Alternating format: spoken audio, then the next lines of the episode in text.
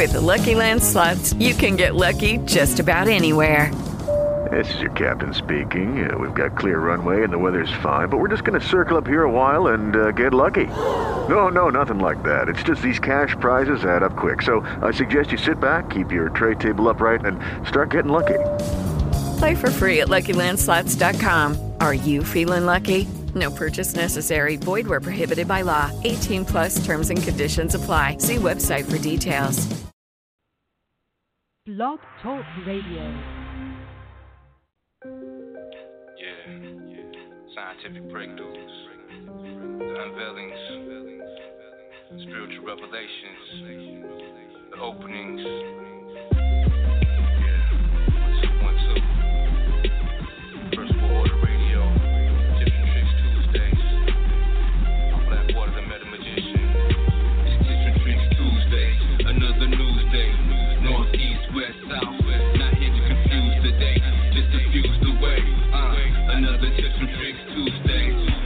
Pig, that's fine. Mm. Hijacking the mind. Aluminum bonds with intelligence. Rewind the message. Merry Christmas. Uh-huh. 13 indigenous immigrants.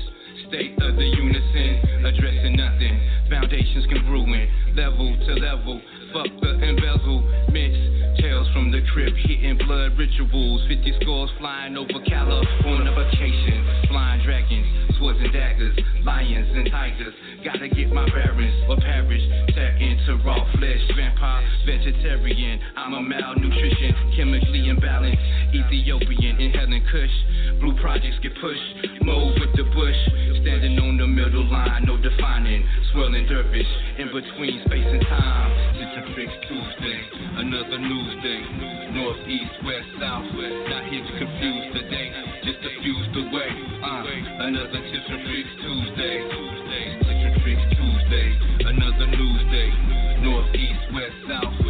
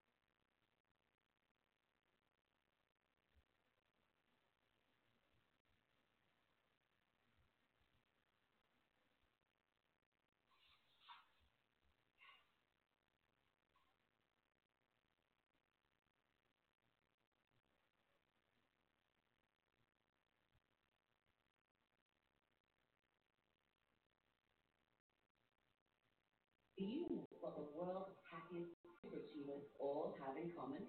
They share eight specific mental sport models, and we'd like to share them with you.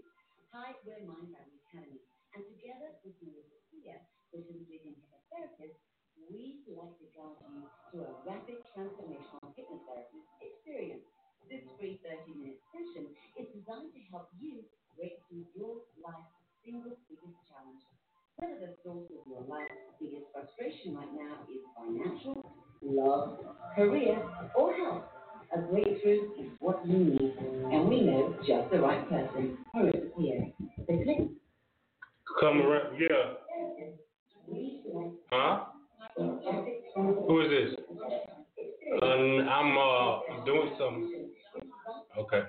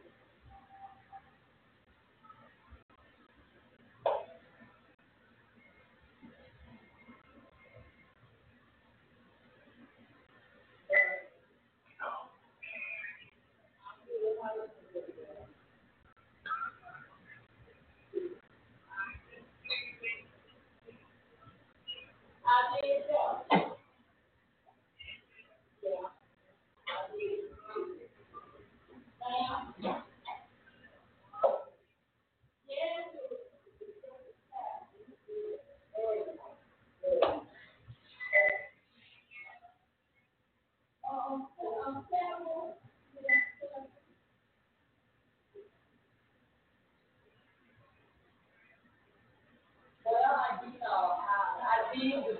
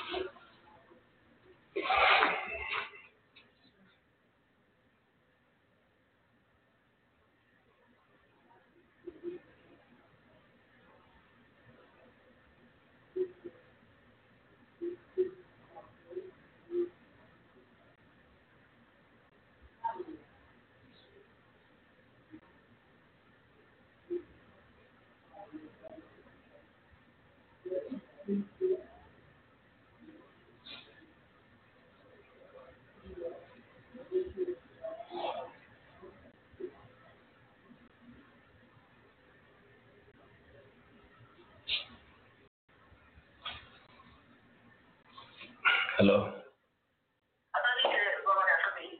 Yeah, it's in the, it's upstairs. Well, what's up? Yeah, but somebody's not warning. I, I know Bryson's gonna do it. Call Bryson's phone for me. Yeah, he's sitting in there in the li- in the living room. She don't know that. Call Bryson. Christy, I'm in between this thing on the computer, man. God, I'm, God, I'm so forgive me, but the Lord.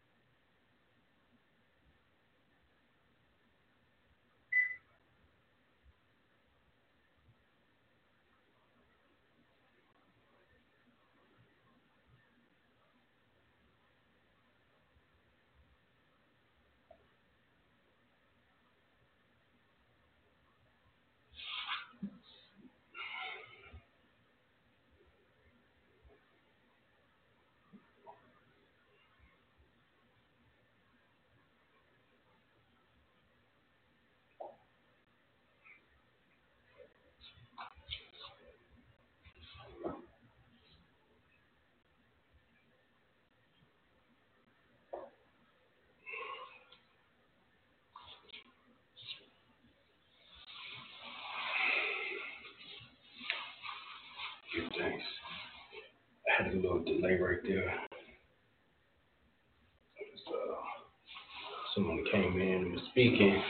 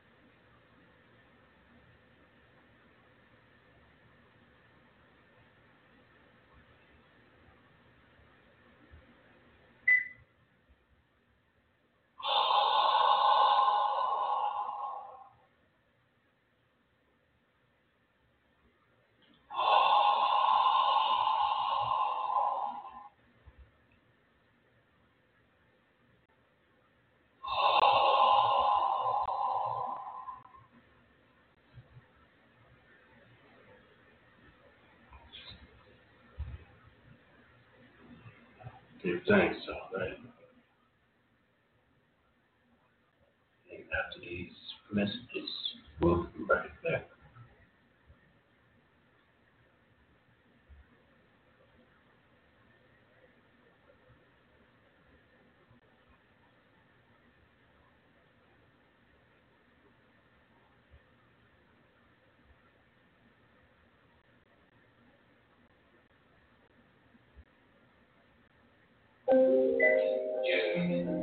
scientific breakthroughs, unveilings, spiritual revelations.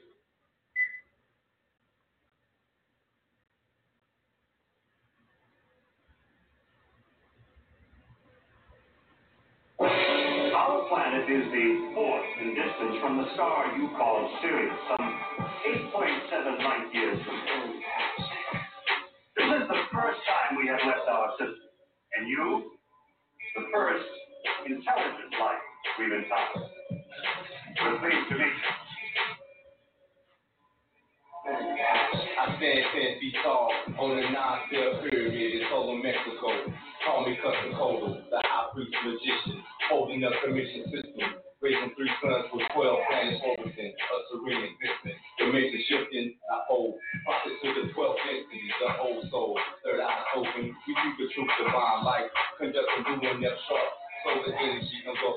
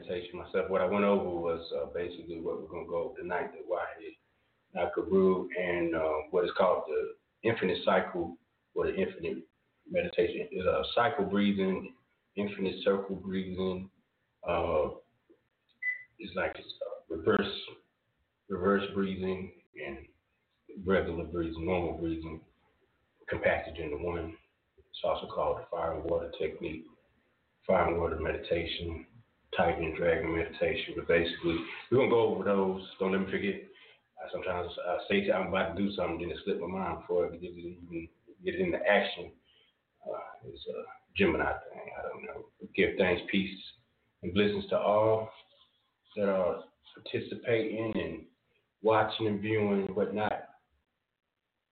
Uh, uh, yeah, I had to. I need a neti cup or something because uh, the weather, the what we call them chemtrails and all that, had me stopped up for a little minute a couple of days ago. The flu, you know, I'm not used to that mucus exchange, and I know know it's about. It's a little bit of everything, you know what I'm saying? Stress and all that other good stuff, but that's why meditation is, uh, key in life.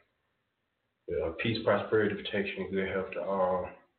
It is another Tips and Tricks Tuesday, and I am your host for this evening on First World Order Radio, um, Blak Water the Meta-Maji-Shen. Elohi Hatepu El Bay. We sit here tonight and we're going to be discussing and building on um, meditation is my medication. So meditation being the only way I medicate myself, if you will. You know? We're just having good fun. Good humor is good medication too. You know, having a good time, being with good people, and good vibrations. We want to talk about that a little bit. I haven't ate anything today. Got some orange juice, some watermelon mix right here. Have some, you know, um, and some blackberries, blueberries, strawberries, watermelon, and grapes in here. I might be consuming a little bit in between time and in the meantime while I'm uh, with this vernacular, well, elevated vernacular correspondence, like I like to talk about, um, or while we, well, while we talk, you know, chop it up a little some. But we're going to be building on tonight. We're going to be building on discuss, or discussing the Wahid Nagaru meditation, as well as uh, talk a little bit about the energy, the effectiveness of energy, and also the vagus nerve.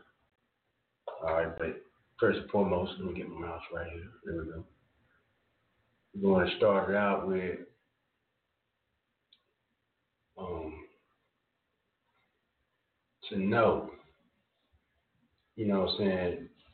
Knowledge is key, yet is only partial to becoming who we are. So the doing, the action, you know what I'm saying, the activation of the conscious knowledge one learns is the imperative aspect in respect to accessing our true potential of manifestation.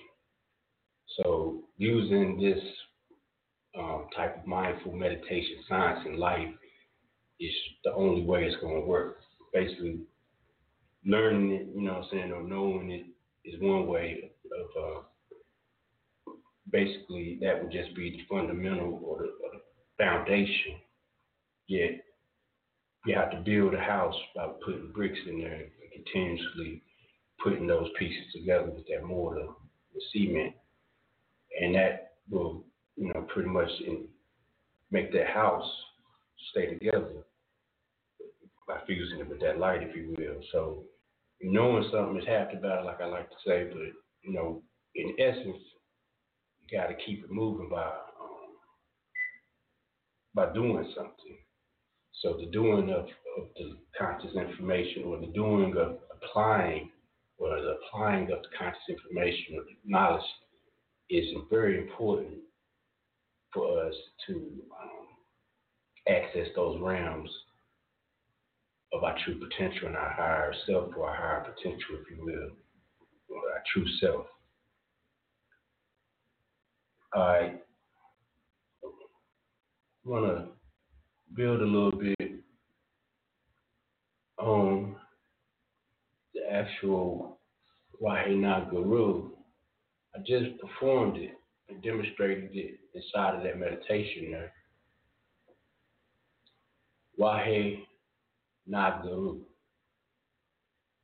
Um, it basically means Wajet He Naguru or Wa He Naguru. Wajet means emerald or green.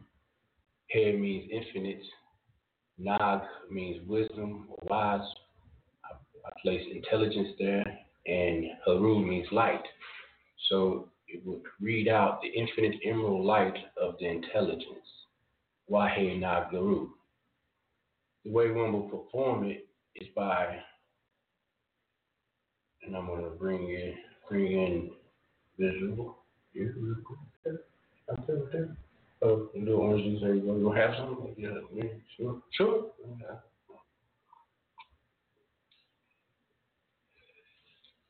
Peace, prosperity, protection, and good health to all. You know what I mean? Peace, drill, straight panther, work media, and the eighth day, no doubt. The eighth day, that's peace right there, you know, the infinite day. All right, so how this begins, first, you know, you want to stretch in, stretch out, you know what I mean? Stretch up, stretch down. Um, normally I, I stand up. When I walk, I won't even, I just come in. Before I meditate, I always stretch down first. Make sure I get loose, lower back.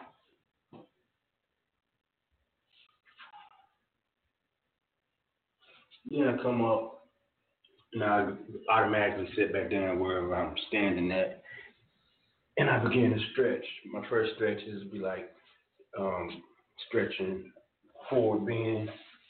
So oh, this instance, just forward bend. Try to get as close to your knees as possible. You're right here. That's where are. Breathe in and stretch. Breathe in and stretch deeper. If you can go towards your knees, grab your feet as close as possible. Breathe in. Stretch deep. Come up. Stretch your shoulders by lifting your head back and bring your toes towards your shoulders and your head. Then you can relax. I mean, it's a. I have a little right here, but you know, go this way, go that way. I'm not gonna go through all of them. You know, open up. But uh, at any rate, get the legs real, the knees real uh, loose, and the muscles real loose, so you won't be tight inside the inside the posture of meditation. You know, get your toes right. What I'm doing is just bending my toes back towards me. There's a few more. I'm skipping through them, but these are good. Uh, you could say beginner and intermediate type stretches. This is one. Is I, I recommend this one if you can get to it. If you can just get one leg up or Indian style, or one or easy pose where you got your foot on the ground, whatnot. Just go like this.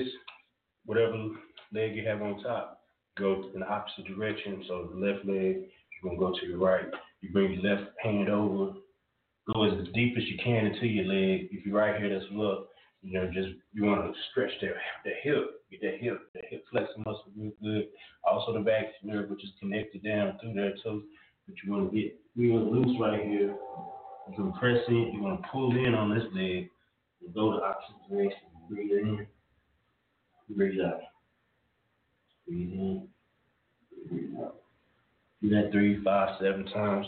You switch legs. Like I said, it's a set.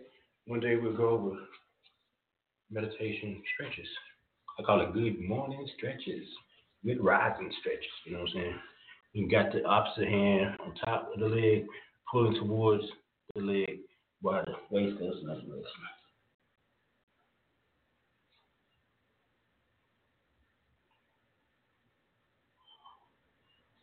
All right, so stretching. Before you even stretch, evacuate yourself. You know what I'm saying? Make sure you don't have that in, the, in your um, intestinal tract. Um, urinary. Make sure you you, you know piss and everything too.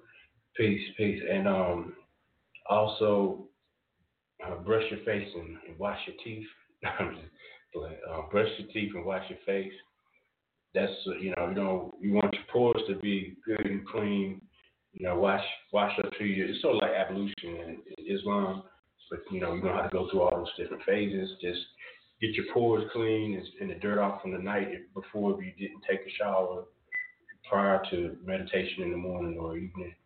Um, make sure you gargle out your mouth, get those um, like that, what they call it, thrush, but it's basically candida, but it's, it's organisms, bacteria, whatnot that might be in the mouth. Get that out. You don't want to meditate that back in. You know what I'm saying? As far as the deep breathing, breathing in, breathing out. So evacuate, brush your face and wash your teeth. You know, brush your teeth and wash your face. Clean your ears. You know, get the don't go. You know, get a neti cup and get your nose right too and all that stuff. and stuff, get some candles and burn that wax out early morning. But uh, you know, make sure your your hygiene is good before you go and meditate. It's always uh, it's always better that way. You know what I mean? But if you got to go in on the funky because you're just feeling like you got to get that meditation in and and that's what it is and that's what it do. All right. Uh, but uh, first clean out, you know. Then when you go into the meditation, what I do, I bring in the energy, place it in the sternum region, the heart region. Remember, these are the keys to the heart right here. The, uh, place the thumbs right there in the sternum. You can feel it. You don't really have to touch it. You just, but after a while, you know, if you want to start right there touching it, you can. After a while, you just place it near the region, and I call it I say this is what unlocks the heart, the heart energy, bringing in the energy of both realms, lower dantian, upper dantian, earth, heaven, however you want to see it, fire, water, bring it in. Oh, okay, that's what's up. Give me a grape. Give me a grape. Give me a great All right. So, mm, don't eat while you meditate. I don't, that don't go together. we just run, we running through it right now demonstrating. Like I said, I haven't ate today. I, knew I was going to meditate, so I drank some. I got some earlier. I'm not not even here though. All right, so as you bring the energy in, you unlock the energy of the heart, bringing it from both realms down into the heart region. Breathe in. This is the cycle breathing of the infinite breath. Breathe in, make the large, make your stomach your larger, the, make your abdomen large, like a beach ball says stomach. You know, stomach located right here. So make your abdomen large like a beach ball. breathe out. Make the abdomen go towards the spine as close as possible. And without relaxing the stomach, bringing it back, breathe in and allow the abdomen to go even closer to the spine. This is cycle breathing. And then breathe out after six to eight seconds releasing the breath, allowing it to cessate, but don't not really cess. Don't stop after you breathe out and you make the lower abdomen large. Breathe in and make it larger. Then after six to eight seconds, breathe out. Remember, stay relaxed. When the abdomen gets towards the spine and you, you breathe out all the breath, you breathe in again allowing the, stomach to go even closer towards the spine. Is reverse breathing. And then breathe out, relaxing the lower abdomen without stopping. Breathe in. And then out. So that stimulates the same type of energy that's going to be going on with the right head. Now, Guru meditation is called bellows breathing, basically. Uh, bellows is like that, that fan thing you have when you're trying to get the fire going. So you, you're going like this, air's coming out of it. So that's what you're doing with your stomach. This is a this is like the prerequisite right here. This gets you prepared for it without um, overstimulating or it, it, I like it because it starts loosening up those different um, regions like the sacral region, the vagus nerve, and everything is connected to all this right here. We're gonna talk about that in a few minutes. All right, then after after that, we've done this a few times. The cycle breathing. Then you come. What I I do. This is me personally. I connect my thumb to my index finger. Place it right here in my lap. The Lam type symbol. The Lam meditation, but it's not here. So this is the wisdom wisdom um, mudra. This hand is gonna. I'm gonna put my index finger here. So this is gonna stimulate the root chakra energy, fire energy, and this is gonna stimulate the crown chakra and the um, in the in the first eye region, the first eye chakra, basically, or the um, mirror and the sectet or tech as well. This that's a metanata sectet, uh, tech and the three rounds right here, the base or the root chakra, the sacral region, and uh, the um, prostate. I mean, the, not the, the root chakra, the prostate, the um, testes or gonads, and the ovaries, and then the um, pancreas. So that's uh, Sutek, uh, Tech, and uh, Techet. And also Myrrh, with Ab, Hepia, um, Sahim, uh, Myrrh, as well. But to keep it simple, we're going to be uh, locating the energy in the prostate gland, thymus gland, heart region, and the pineal and pituitary gland. So these three spots are going to be getting stimulated, as you can see. Thymus gland, prostate gland, pituitary pineal gland. So now we're going to clear. When you clear, you want to clear first to get any excess mucus or whatever may be in there, so you won't have too much for blocking. So you breathe in, then breathe out as hard as you can, blowing out whatever's in there. Saw me earlier. I had my towel. I knew that's why I came prepared. I had my towel right there just in case. So I, because I, wanted to get there whatever it was that I had in there out of there. So we go in, you know what I'm saying, do it properly. Proper light, it's like that, you know what I'm saying? So get that side, then switch over to the right side, hope still holding the finger at the, at the um, first eye region. Breathe in and clear that side, right? Didn't much come out that time, good things. I've been swimming, right? You know what I'm saying? Someone swimming out my nose. All right, so um, so after you breathe in, after you breathe out that side, go back to, to just blew out the right side. Now you go back to the left, closing off the, the right nostril. You're going to breathe in here by the finger's still at the mid eyebrow, and we're going to initiate the chin lock. So the chin lock would be like not all the way down like that, no, definitely not back like that, but you're sort of like to be tilted. The chin is to be slightly tilted towards the chest. All right, so these, these are bandalas. So it's locks, but you're to slightly tilt the chin um, towards the chest while holding still here. So, and also you can imagine the string is attached to the center of your, your cranium, pulling up, elongating the spine at the same while while the chin slightly tucked. So don't slouch into the seat like this. You might fall asleep.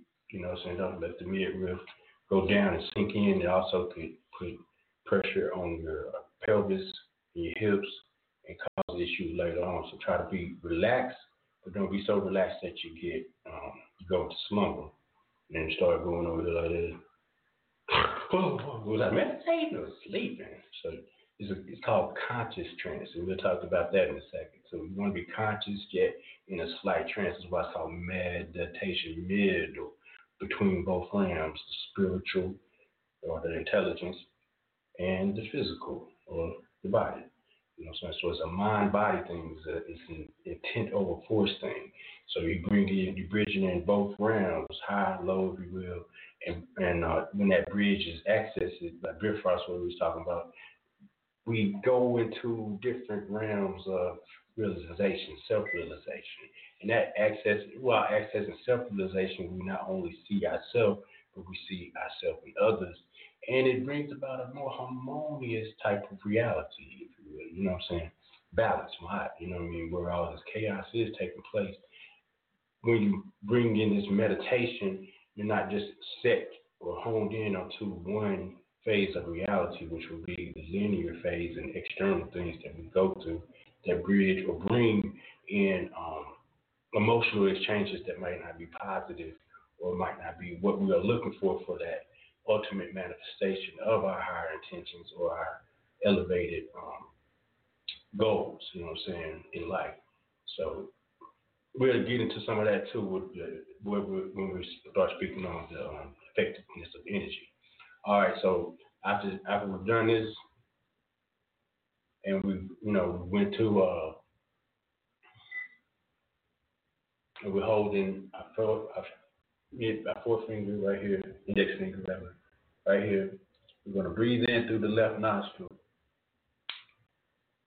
As you breathe in through the left nostril for seven seconds, remember, chin lock, now we're going to bring into perineum the root lock. So we bring into perineum, the perineum that's soft spotted between the sexual or the procreation vessel and the evacuation canal, like I like to say. So in between that the area is a soft little area. We're going to bring it up with the inhalation, the inhale. So we breathe in, bring it up. We're going to close off, and then we're going to start the Wahed Nagaru. And the Wahed Nagaru for beginners and intermediate, just do two. You know, so it'd be like Wahed Nagaru, Wahed Nagaru, Wahed Nagaru, Wahed Nagaru, Wahed Nagaru. So you'd be inhaling here, Wahed Nagaru, Wahed Nagaru, Wahed Nagaru. All right. So be like, wow, hey, not guru. Two, it'd be like two breaths or two chants. If you're more advanced, you break down each syllable with why, hey, not guru, or why, hey, not guru. So like, why, hey, not guru, four. And you want to actually like do the centipede, like you don't remember this breakdance, do the centipede, but you want to bring the stomach in in that worm-like effect like serpent rising or serpent moving or the waves moving forward. You know what I'm saying? And allow that energy to go up and gyrate like that. So you got your nostril closed off, both nostrils are closed off. Index finger is at the mid brow, right between the eyebrows, the mid brow. This finger, thumb, and, and index finger are connected. This stimulates the energy to go up towards the pineal gland by pressing in right here. Pressing on the side of your finger and down. If you know anything about reflexology, but it connects to the pineal gland, pituitary gland region. And breathe in, watch, hey, knock, guru, watch, hey, knock, guru, watch, hey, knock, guru. While you, you holding the breath, my bad holding the breath. So you breathe out the opposite nostril. So you go close. The thumb was holding down the right nostril. Now you're going to lift the thumb off of there, of course, and then breathe out. Breathe out, allow the lower abdomen to go towards the spine as close as possible. Then breathe. Then go relax there. Then breathe in through the right nostril.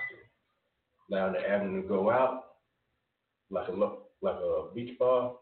You close off the right nostril with the right thumb they convinced that, that why I said, hey, not guru, watch, hey, not guru, watch, hey, not guru, watch, hey, not guru, watch, hey, not guru, watch, hey, not guru.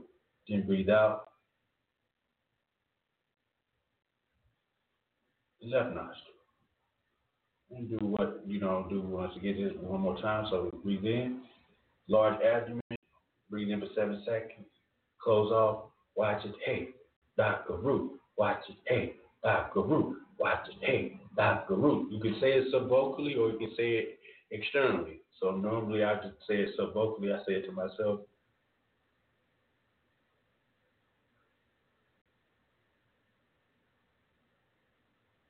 Like so, and then breathe out.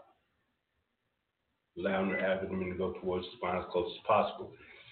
You can do that or watch a hey Nakaru chant like uh, as many times as you feel comfortable. Me, I don't even count no more. I just do it until that side feels balanced. You know what I'm saying? It's all about balance. Sometimes left nostril might or the left um, side, right brain might need more, and the right brain or the left brain, right side might need less, or vice versa. So I just go where the energy tells me. If I'm doing it, and you know what I'm saying, and it's like, now do three more. So I'm like, do three more. Okay, three more. And so I do three more pumps. Then uh, exhale. But anyway, you know, go where you are if you want to. You want to actually count. You know, as if you're beginning this meditation. This is an advanced meditation. This is a very advanced meditation. I'll let you know. Um, repetition, frequency, uh, or basically um, sticking to your guns, sticking to it is what it's called being assertive. Um, that is very important. Um, it is very important to uh, do these meditations, whatever you're doing in life, with consistency. If it's on a higher vibration, that is, most definitely. Consistency builds that house. You know what I'm saying? You don't want, you know, I've seen people building a house and take them five years to build a three bedroom house. I'm like, dang, they're not consistent take the. Maybe it was that financially, you might have been not enough workforce, but it, it, all in all, if one person was out there and was able to get the bricks and everything together to build that house, it, it shouldn't take that much time. But consistency, being consistent, you know, sticking to your gun and staying with it, you will see uh, effective change in your life, most definitely. You know what I'm saying? All the way through, from internally through external. Um, so that's how that meditation runs from that point. And then after you've done this a few times, say five times, seven times, nine times, you know, just each one you got to do left and right. That's one round, so that's equal to one.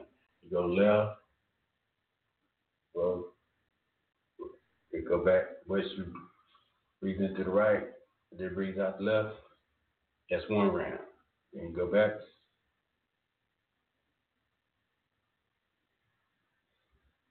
That's two rounds. Breathe in through the left. Watch your head out the. Breathe out the right. Breathe in through the right. Watch your head out the. Breathe out the left. So that'd be three rounds.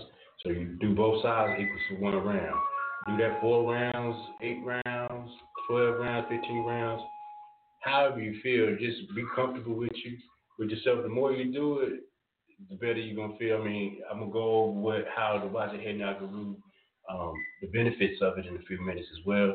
So after we've done that a few times, you go into um, I have it up here written, but I've done it so many times, I really don't have to. Just make sure I don't leave anything out for you guys. Uh, reading it, yeah, we went through that already.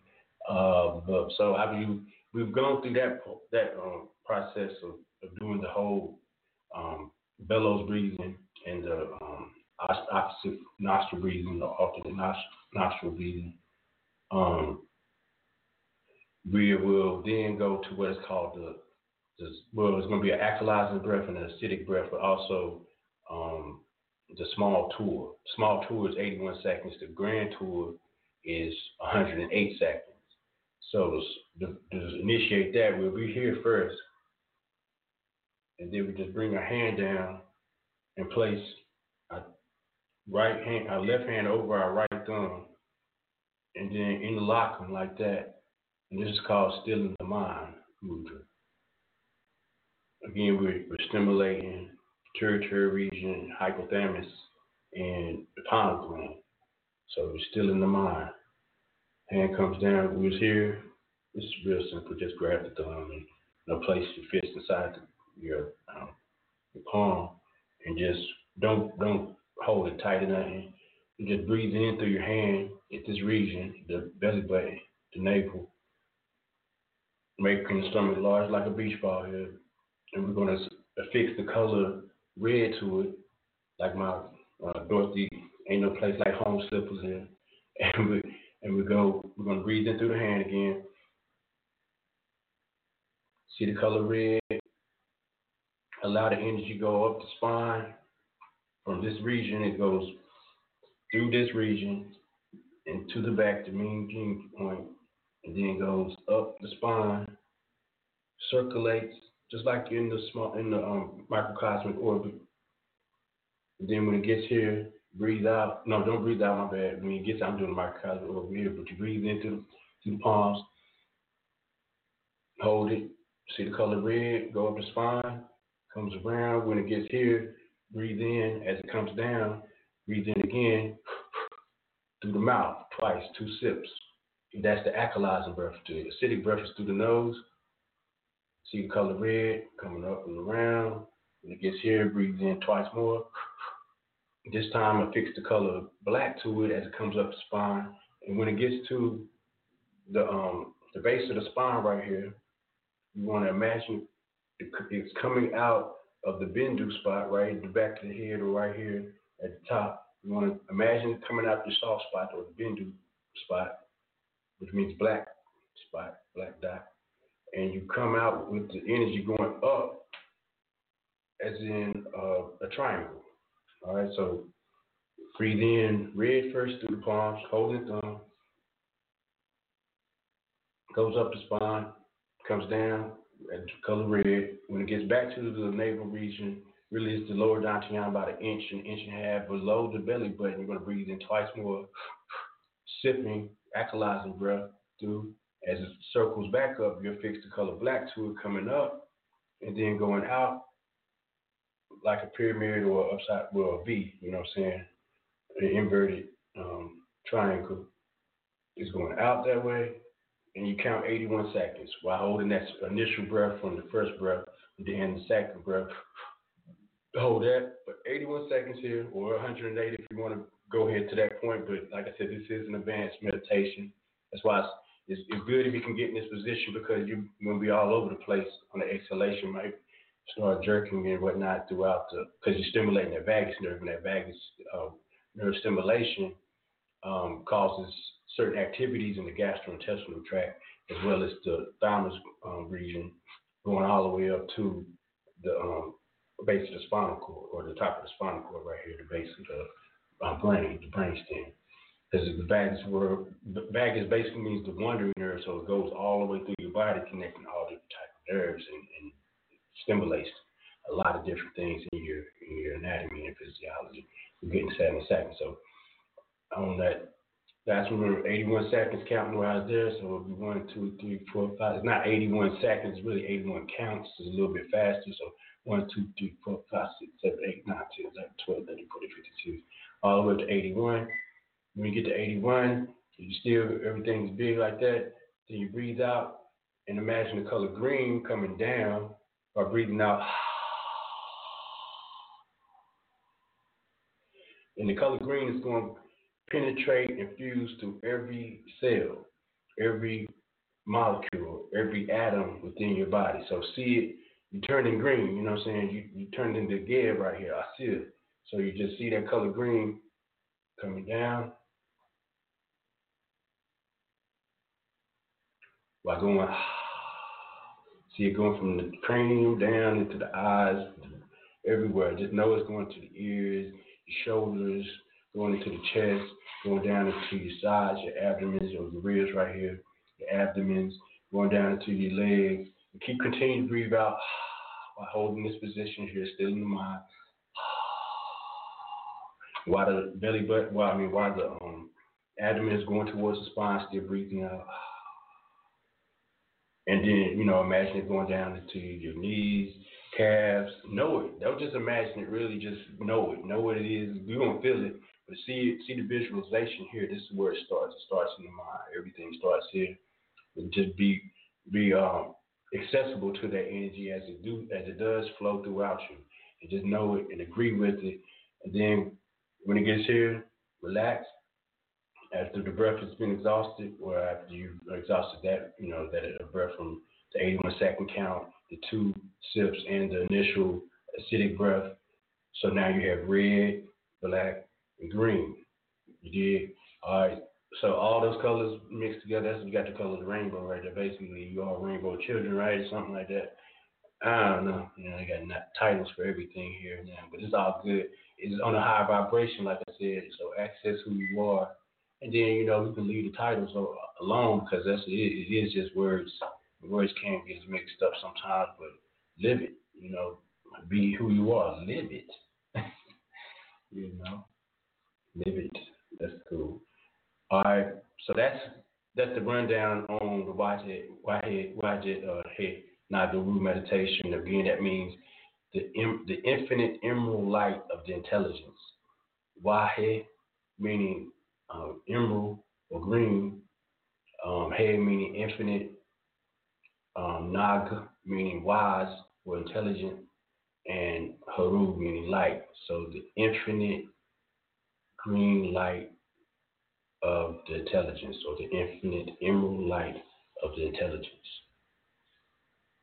That the emerald light is coming down, green, you know, coming from the solar, well, cosmic, solaric, and photonic energy um, from the all, from, you know, basically the external melanin, if you will, dark energy dark matter that's formulating a lot of things out here as far as physically, but that's that unseen reality. It really doesn't have a placeholder with language like to talk about, but it formed language. All right. Um. Oh, give thanks to brother and sister uh, before we go and further. Give thanks uh, to the uh, to the King Queen of First World Order, Radio Dr. Alim and Kadira Alim. Bay out there. They're doing a thing somewhere, juicing more right now, probably, or holding class tonight. I'm not sure, you know, but uh, peace. We went and seen India Arie the other day. Whoa, I'm trying to tell you, it was nice. Queen 17, get thanks. Yeah, it was it was uh, it was a special event. I really enjoyed the live version of uh, of India Arie. That was nice. You know what I'm saying? Um, thanks for that that journey right there, that experience. All right. Thanks for um, allowing me to share. All right. Peace, everyone. Um,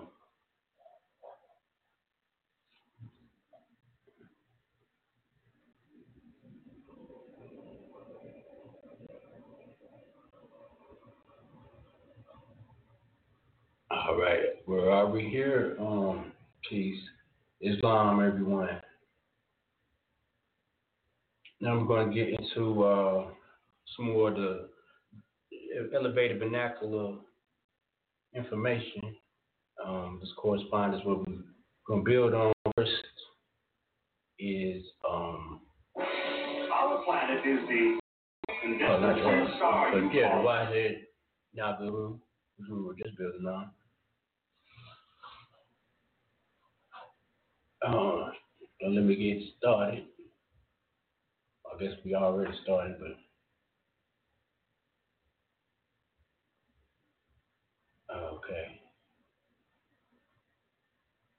Going to listen to something real quick. I'm going to put a playback on here real nice. Uh, it's a doctor called Bruce Lipton, who is one of the pioneers of stem cell research. And uh, actually, he stepped down from stem cell research back in the 80s due to uh, him realizing through his studies that um, what science was saying was fraudulent as far as the um, nucleus of the cell being the brains of the cell. When he found that out, he saw that it wasn't the nucleus that was actually uh, bringing about the intelligence of the cell. He saw there was other aspects that were being absorbed and obtained by the cellular membrane. And then the nucleus is basically a labyrinth. It was a holder of information, where the DNA is, a holder of information. Yet, um, his colleagues didn't see it that way. They said he was a, a what they call him, a, a gook or something like that, doctor or whatever. But um, all in all, he went out. He went on and started continuing studies. Of uh, I think a, a electron biologist or something like that. He deals with. He still deals with cellular, um, with studying the cellular information and everything. He just decided not to research stem cells in that manner. Yet still, um, like I said, he's one of the pioneers of stem cell research. Now he does other things, and this is one of them. I'm gonna put this right here so we can all gather some of this information. There's a force field, a force, and you can't go through that force. And atoms are miniature tornadoes. All atoms create waves. All of the waves together are the field. So you are made out of atoms, but you also are the field. So you are connected to everything because you can't separate waves. In medicine, we don't study anything. Is drug companies sell chemicals, they don't sell energy. But remember, all atoms give off energy and all atoms absorb energy. And when two energies interfere, you can change the power from zero, from destructive, to increase the power constructive in appearance. The field is the sole governing agency of the particle. And so that the, the energy invisible field shape matter. So your life, your physical life, is controlled by the field, and that's from Albert Einstein. We see people as physical particles and machines, but that's an illusion because what we are are interacting waves. That's why one person can affect another person just by being in the field. Every cell in your body has a minus voltage on the inside and positive voltage on the outside. Every live cell is a battery. Every cell has about 1.4 volts, not too much. 50 trillion cells in the body times 1.4 volts is 700 trillion volts of electricity in your body right now. And with training and meditation, you can focus this energy called chi, and you can use that energy for healing. I will show you the science of actually how the cells work, and you will have more knowledge than most doctors in the world today because they still believe in the genes. I don't a doctor that said only neurons are involved with uh, functioning in, in the nervous system. It turns out that glial cells are as well. So now we're not dealing with 10% of the brain, we're dealing with 100% of the brain. Yes, you have access to 100% of your brain all the time. But does that mean that we actually use the whole brain all the time? And the answer is no. Because what we start is when we start to live in patterns and habits, that what happens is we just activate certain neuronal pathways that are habitual pathways. And as a result, these are the pathways that have preference in our everyday life. But if you can engage whole brain activity, you can enhance your consciousness and your awareness and your ability to control your life. So basically says that we can become whole brain when we start to think holistically instead of just playing recurrent programs that play over and over again and activate the same pathways. So the relevance is that once we start to engage in whole brain activity, we enhance our ability as humans on this planet. And now we're beginning to find out there are many different ways to engage and activate the whole brain. Some of them involve simple exercises such as something called brain gym. And brain gym is a very interesting exercise of the body and the nervous system integration in this way. My right hand is controlled by my left hemisphere. My left hand is controlled by my right hemisphere. But here's an interesting story. If my right hand, controlled by my left hemisphere, crosses the midline, then it simultaneously gets picked up by the other hemisphere because now it's in that territory as well.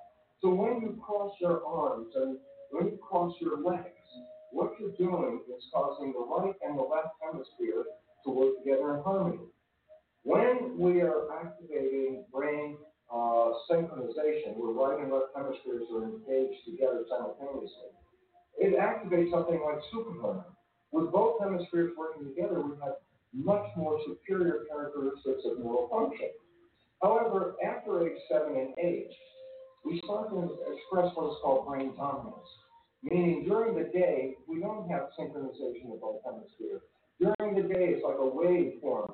Sometimes we're more in the left hemisphere, sometimes we're more in the right, then it comes back to the left and back to the right. So that we're cycling through one hemisphere at a time. This is called brain dominance, where one hemisphere is dominant over the other hemisphere. Well, the relevance about that is integrating our lives is very difficult in brain dominance for a simple reason. As has been suggested, our left hemisphere is based on logic and details. Our right hemisphere is actually associated with emotions and wholeness. And this becomes very important because if you're only looking with your left hemisphere, then all the logic things make sense, but there's no emotional component to it. And reverse, if you're in the right hemisphere, you get emotionally tied up, but the logic drops out. Well, this happens to us ever since the time we were eight through our adult life. If you can get both hemispheres to be in sync, hemisync, then you're engaging logic and emotions at the same time. That opens up a window for super learning opportunities where you can download information very, very quickly very fast, but it also opens up a whole wide range of thinking that includes an emotional component as well as an intellectual component, which is necessary to fulfill a whole picture. So if you're operating from brain dominance, you're actually shutting off one component of your nervous system at that time. So if you do an exercise like brain gym, where you're involved with crossing your arms and your legs, uh, when you do that, you start to integrate both. Very interestingly, when we have hemisync, we're much more calm, collected, and able to really uh, express neurological functions that are very fully supporting in ourselves. And this is why it's very interesting when you go home and relax at night, sometimes you find yourself with your ankles crossed over each other just sitting in your chair. Without even knowing what you're doing, by crossing your ankles, you're actually engaging a whole brain process.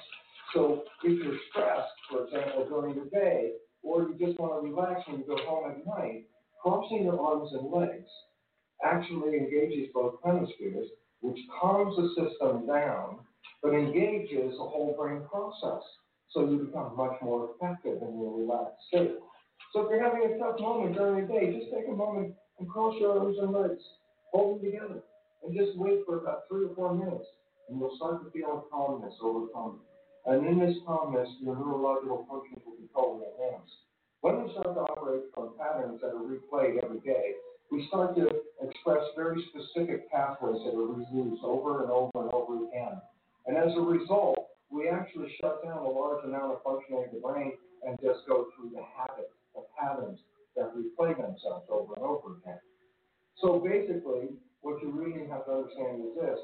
We can use 100% of the brain, but if we play the same patterns over and over again, we don't need to use 100% of the brain.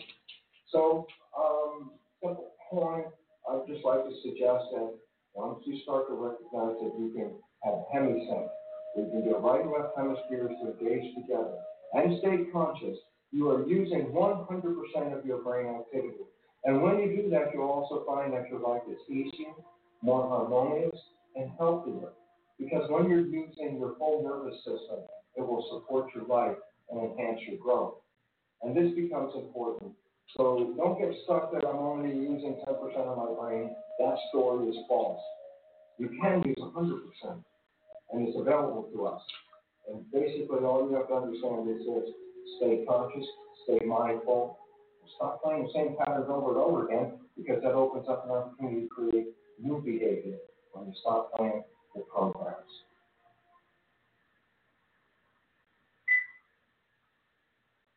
All right, good thanks. You know what I mean? Um, again, that was Dr. Bruce Lipton there.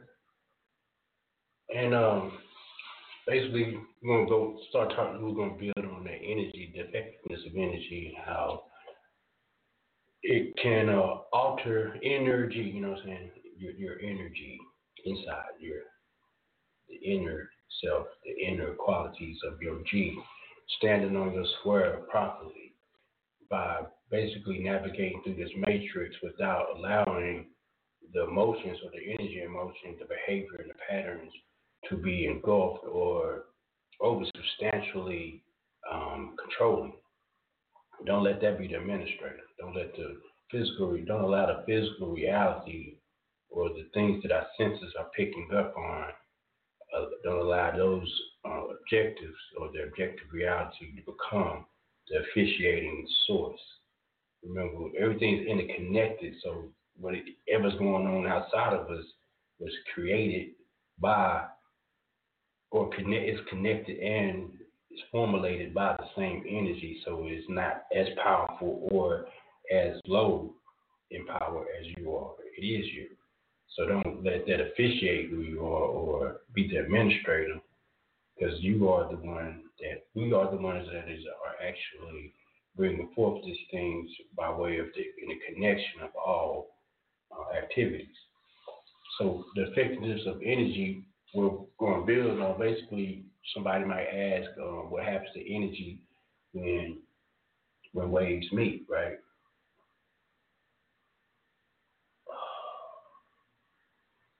So what happens to energy when waves meet? Good question.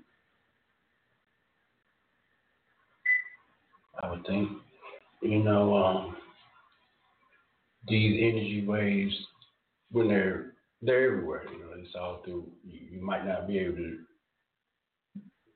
activate it with your with our physical apparatus of, of our eyes and whatnot. The optic nerves might not see it in that way, but at times, you really glimpse right, you'll see that that gassy type ghostly movement. And if you at the right time of the day, sometimes I mean I go outside when it's real sunny. I look up peripherally, not really like staring straight linear peripherally and like almost to 45 degree angles going up, you can see the energy moving in like a dark type of essence flowing through um, the atmosphere, coming down and up and left and right. It ain't like it's just going in one uh, space and time. It's just it's all around and absorbed and permeating everything. But this energy, um, when you when they interact and fuse together, it forms what is called um, interference patterns in physics. So this interference pattern is when two energies collide, basically. They also call it collapsing wave functions in quantum physics. But basically, this interference pattern um, forms more energy and creates uh, fluctuation. So for instance, if uh, you know, like when you're at a pond or something, you drop you drop two pebbles into the um, that body of water into the pond at the same time, and the pebbles weigh the same or they're the same size, and you drop them from the same height. What happens is you get a ripple effect from the two rocks or the two uh, stones, and what that's going to bring about is Hold on, I'm trying to get that picture up. Is a frequency, a vibration, you know what I'm saying? And when those things come together, what happens is it brings about a more powerful representation of that energy in motion. Uh, so when you're dropping two stones of the same size from the same distance into water, it causes two ripples to form. And when those ripples form, what happens is it creates more power between those two adjoining ripples or those two energies meeting together, and that's called constructive interference. But on the other hand, if I drop two stones or two pebbles of the same size at, and from the same height at different times, one rock will have will it'll form a ripple that's going up, while the other one will form a ripple that's going down. And this causes both of those ripples to like just blank out and cancel each other out. You you've done it before probably, like when you're skipping the rock on the water and it don't make no ripples because it ain't bouncing right on the water. But when you skip it right, it make three, four, five. But drop two stones down at the same time, it'll cause two ripples to form and they'll both connect. And then it'll form other ripples and more power. But if you drop them at different times, it's going one is going to go to the bottom, one is going to splash up, and they just cancel each other out. You won't see no ripples. You won't see any power or connecting force, and that's destructive interference. So constructive interference can be deemed it, it can be equal to good vibrations. You know what I'm saying? Like when we uh when we out with our friends and we going we're going driving around and riding, cruising, whatnot. We're going out to eat, going to the movies, roller skating, whatever it is. We're doing with some with people that we are in harmony with. It makes us feel better. It makes us feel powerful. Destructive interference is is equal to bad vibes, and that's when we we feel conflicting energy and the energy is being depleted. Something's like a vampire is in in our presence and it's just taking our energy. It's not building. It's not expressing any type of harmony. You know, so a balance. It's not uh, you know give take. It's just take take take, or it might be just over giving. It, it can be either way. Either way. So that would be um, equivalent to destructive energy. All right. So throughout our life, all of us have experienced these type of events every day, just about, and we've been taught by parents or by friends or society to not go with that gut feeling of, of how the energy feels to us, and not to listen to what someone has to say about, you know, I mean, basically to not listen to our feelings and then listen to what that person has to say inside of whatever um, may be going on. If it's a conflict or it's something is just a, an issue, it might not be like conflicting or, or even uh, something that's uh, detrimental or worsening. It just might just be conversation. But when we feel a certain way about something, we've been told to suppress it and not to jump to the conclusions and hear the person out. But the negative side to that is that that internal dialogue or that overthinking and not just going first thought, best thought, what happens is it can actually block the true feeling of our essence, or the, the it, it can block the true feeling of the signal from the frequency or vibration that's attempting to broadcast higher information towards us. You know what I'm saying? From that that universal or cosmic, solaric, um, galactic, all the way down well, it'll be cosmic, galactic, solaric, all the way to the photonic, molecular, um, or photonic, atomic, molecular, uh, cellular, into our think tank, you know what I'm saying, or into the vibrations of, of mind. You know, say all is mind, but sometimes we have blockages to due to again that overthinking and that language, that dialogue we have in our head, that sometimes it, it, cuts us short. We, we talk ourselves out of something. Sometimes we talk ourselves into something, good or bad. You know what I mean? But basically, that vibration that's taking place and, and receiving that signal from the essence, when that vibration receives that or that signal from the frequency or the vibration is blocked, or it's like that that uh, that long waveform is formed is formed, and the um, that standing wave, whatnot, what they call it within the atom, it has the, the potential of taking uh, extra low frequencies or high frequencies. You know what I'm saying? When that high frequency comes through, it's going to be on that long wave. A short wave has that had the tendency to be more attached to extra low frequencies. But when that extra low frequency is flowing through there, it, it's real jarry and, and, and deep and you can't even hear some of the information, but basically it blocks out a lot of the, the truth of our essence and the emotions start to interplay with it because we're not getting access to the hundred percent. So that vibration can alter our reality internally and or externally since we're made of the same things that formulate the all or formulate everything in existence basically, which we we could say is uh, the atom.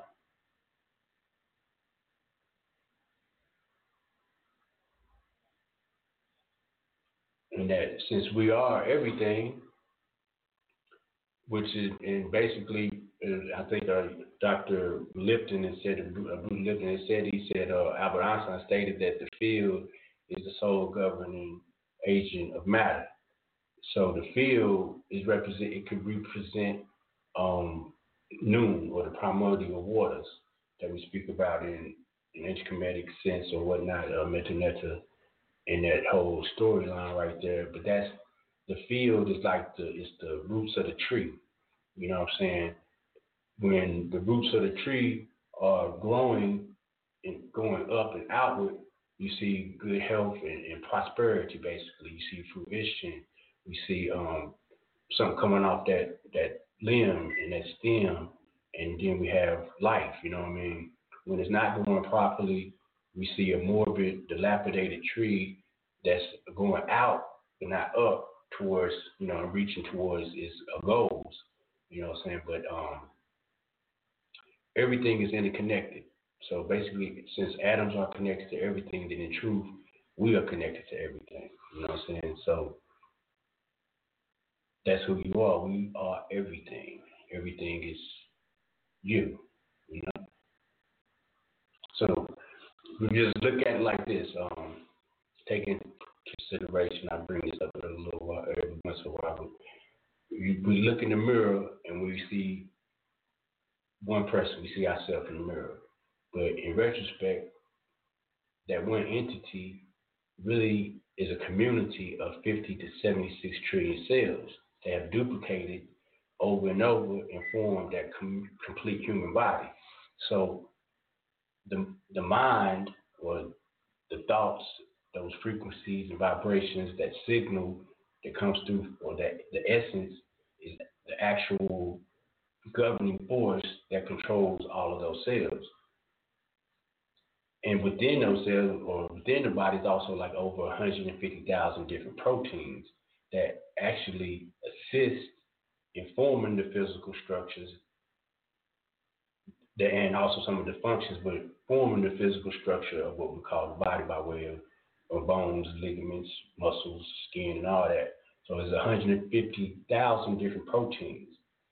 The main inducer of energy to formulate the protein is a signal. So we go back to that signal, that vibration, that frequency. So this signal can come from a drug like aspirin, or it can come from hormones, you know what I'm saying, that we in the, in the body, like feel good hormones, dopamine or something. Or it can come from a vibration of a wave that is good or bad, like the destructive interference or the constructive interference. So when the signal binds to that protein, it begins to to do that do that dance, do the little dance, starts moving, and then it begins to formulate with that energy and motion the behavioral pattern of whatever part of the body that the protein is moved to and is becoming one with. So knowing that we are made of proteins, of course, it can be interpreted that the energy that's controlling the protein or that vibration of, or frequency that um, is controlling the protein could be viewed as hey, the vital force, or what some people might call the essence, some people might call God. You know what I'm saying? But that essence, like it says right here, exists within you. So tune in. Tap in, don't tap out, you know?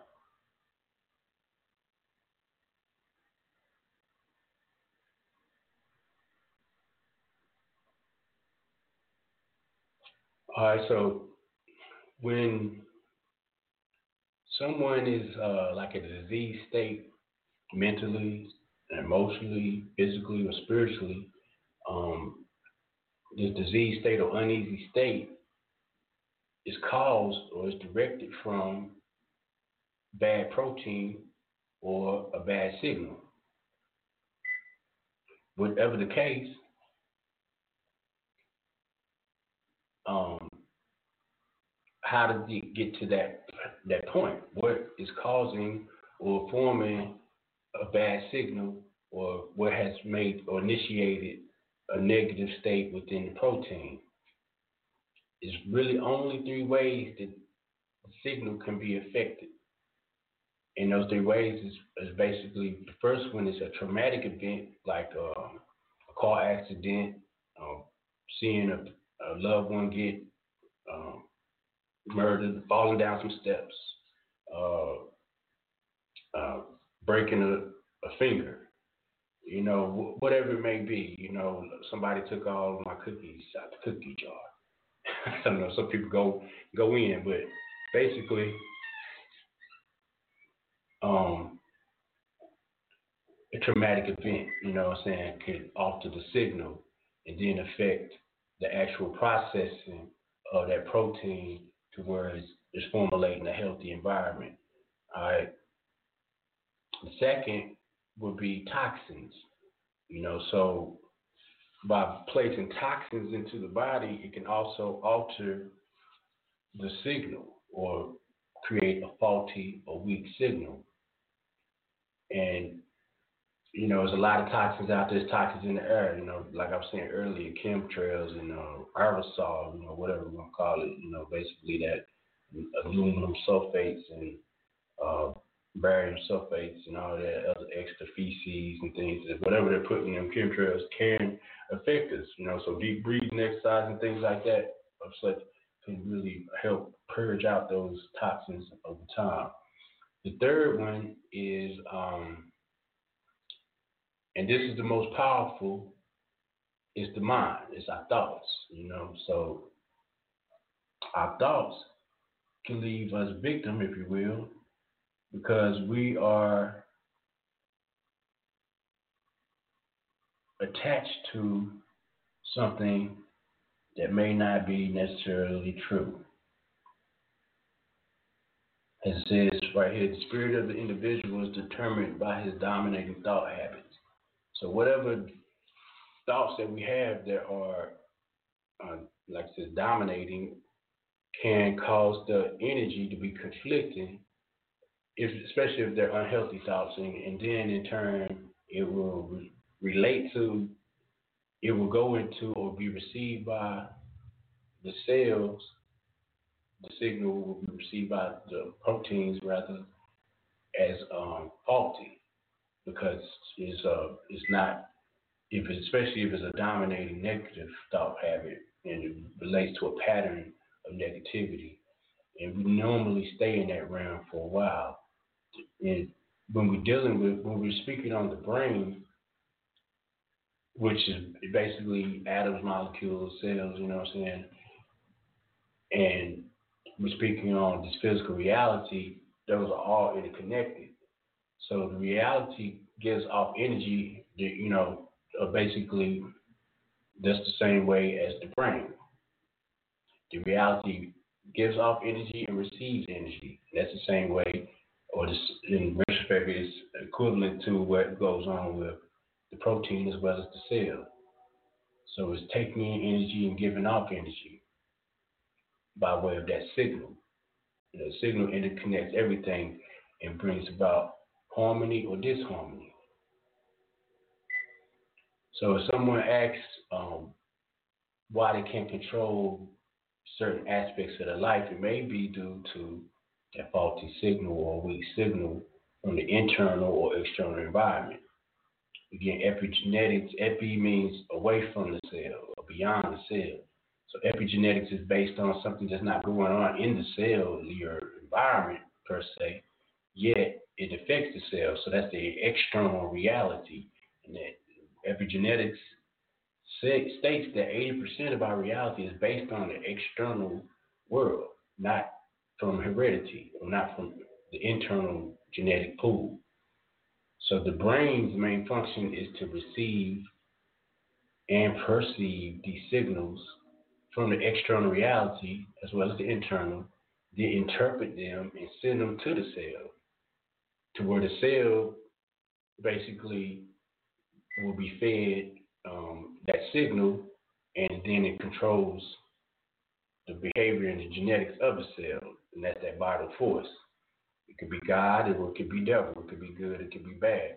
you know, but that force brings about life, and that life could be a, a dark life or whatever, or a light life. I mean, you know what I'm saying? But there should be a harmony within that, you know what I'm saying, as far as the parasympathetic nervous system is concerned and the sympathetic nervous system. We'll get into that too. But basically, the brain main function is perception. So when our perceptions are derived from um, the external reality based and is based on that for uh, in abundance, then we have um, we have what we have today. But what are what are our perceptions derived from? I mean, when we think about it, genetics is the first thing because uh, what we learn is not really. I mean, as far as genetics is concerned, genetics is, is already in it. It's innate. It's, it's inherited. So it's instinctively known, like uh, how to swim. You know, baby knows how to swim, or knowing that uh, ice is cold, or you know, snow is cold, or something like that. The water is wet. You know, fire is hot. Those are instinctive um, attributes that's within our genetics. You know, all every animal, if I say humans, but everything on the planet Earth that is animated in that sense knows that certain things in those qualities within the elementals, within the within the elemental nature or environmental nature. Remember, we got cosmic nature, uh, elemental nature, um, animal nature, um, ancestral nature, and human nature. Those are the five realms of nature that we exist in and perform in each day. So when we are a baby, we know how to swim, but and, and certain things like that. But when we get older, like two, three years old, automatically four years old, somewhere around there, definitely sometimes after eight, six, between six and eight, we don't know how to swim no more, you know. And why so? Because the second aspect of how we perceive things, first genetics, the second aspect will be the subconscious mind the subconscious mind is programmed by a learned behavior, and learned habits. So like if I if I don't like liver, it might be because I see my sister, she ain't like liver, or, or somebody was like, ooh, give it to the dog. You know what I'm saying? So now I don't like liver because I learned that from a friend or, or my family member. Same thing with swimming. You know, we forget how to swim because of learned behavior. The mom or the dad or whatever, every time the little baby got near water, they get petrified and be like, oh no, the baby next to the pool, or, or watch the baby, you know, is, is at the toilet, you know, watch the baby, you know, is in the sink by itself on the ground. He in the sink or she in the sink, but uh, that impression was left in the subconscious of that that baby, that or that toddler. So every time they see water when they get older, they might not consciously remind themselves of that incident because we're not really conscious at that moment. We're from zero to six, we live in a subconscious state, semi-conscious from 14 and up. Most people in this reality only use um, 95, well, 95% of our day-to-day activities is based on subconscious habits. You know I'm saying? Not conscious habits. And that's a majority of people in this reality right now. They're semi-conscious zombies and they live off of the emotion of yesterday, the energy emotions that already happened in, in well, you know, going against um, forming new realities and living in a conscious type of scenario where we see what was going on yesterday and we know that it was fixated on a, something that is of the past already happened, but we stay in that mode instead of moving on with uh, positivity, we, we tend to uh, dwell on certain things that might not be something to think about all the time like that. You know, we give thanks at any rate for every experience. You know. All right, so um, the subconscious mind is the is the programmed mind by way of um, those learned behaviors. Right, likes, dislikes, and um, dis um, uh, what we call non-attachments or detachments, certain things, or disassociations rather. I, I don't even care about it, you know, that's being disassociated from it.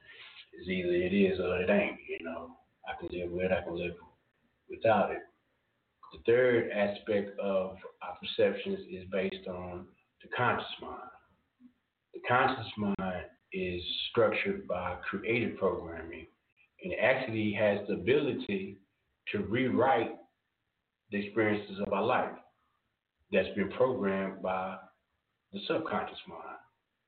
So, like if someone is uh got diabetes running in the family or high blood pressure, and y'all heard the story, you know, everybody they go to the doctor, the doctor asks what what type of uh you know illnesses are, are in your family, and you write it down on a piece of paper and all that. And then they go check your blood pressure, and they be like, well, you you uh you know you you had a, a probability of a high chance of getting high blood pressure or diabetes or this type of cancer or something like that, you know, because it runs in your family. That's not true. That's as soon as the doctor says that, we, we go. A lot of people go on that tangent. Oh, well, no, oh no, I'm gonna die. You know what I'm saying? So that uh, that thought right there alone, in that sub from the subconscious information that has been, you know, learned over time, comes up t- from the roots of that, you know, of that signal from the doctor feeding us this false information. Because I don't know because their unknown unknowingness and their compartmentalization or whatever they might want that pharmaceutical check or whatever the case may be, that information and that signal, that vibration, you know, vibration, frequency, sound goes in persona and builds that personality through sound, persona. So when that takes place, what happens is that cause and effect type of scenario where we automatically go into that stupor, into that cycle of disbelief and, disharmony, and we start to automatically start dying. You know what I'm saying? Because we are not using the conscious mind, we're using semi-conscious information, or we're in that semi-conscious state or semi-conscious trance, to where we are believing something that may not necessarily be true. False experiences or false evidence appearing real.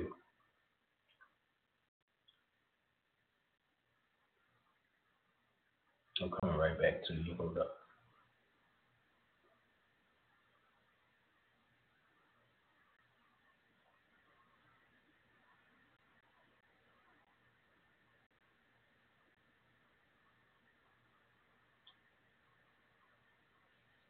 Right, so in that semi-conscious trance state, the hypnotized state, we are sinking, we are falling. Remember that movie uh, Get Out, and they they hypnotized the brother. You know what I'm saying? And um, he would go into the, the the sunken place. You know what I mean, or whatever. And in that reality, you could see what was going on if you if you pay attention. He went into um, basically the upper realms of his or the upper room. He went to the mind, into the hypothalamus region, the hippocampus region, and everything with the with the um, locus coeruleus and everything is located and all that, the brain stem. Yet, what we ought to do is is understand what trance is and what it can it can be or what it does in order for us to rise again, like the picture says, so that the semi-conscious trance versus the conscious trance. You know, meditation ain't always what you think. Like I said, meditation ain't what you think. So some people have the um, have been, you know, I I mean I I do meditate for health purposes, but I always reflect on and have um, consciousness or awareness of all realms of of uh, meditation. It's not just basically it's not just about the physical side or health. You know what I'm saying? It's also a spiritual side to it. So the connection um, of the cosmic nature, like I was speaking on, and then going down, trickling or beautifying and connecting with the um, elemental nature, you know, fire, air, water, earth, cosmic nature being again the planets, stars, solar system, all that, and then from cosmic to elemental, fire, air, water, earth, into animal nature, where the animals roam, roam around, and then into uh, to ancestral nature, to our genetics, after it's coming flowing from those three different other aspects into the fourth of genetics, ancestral information, ancestral nature, and then into us, human nature, and our interactions and interconnectivity by way of all those different five phases right there brings about a harmonious exchange of energy. And that's when we can see those things, we, we actually can rise again. You know what I'm saying? So the word trance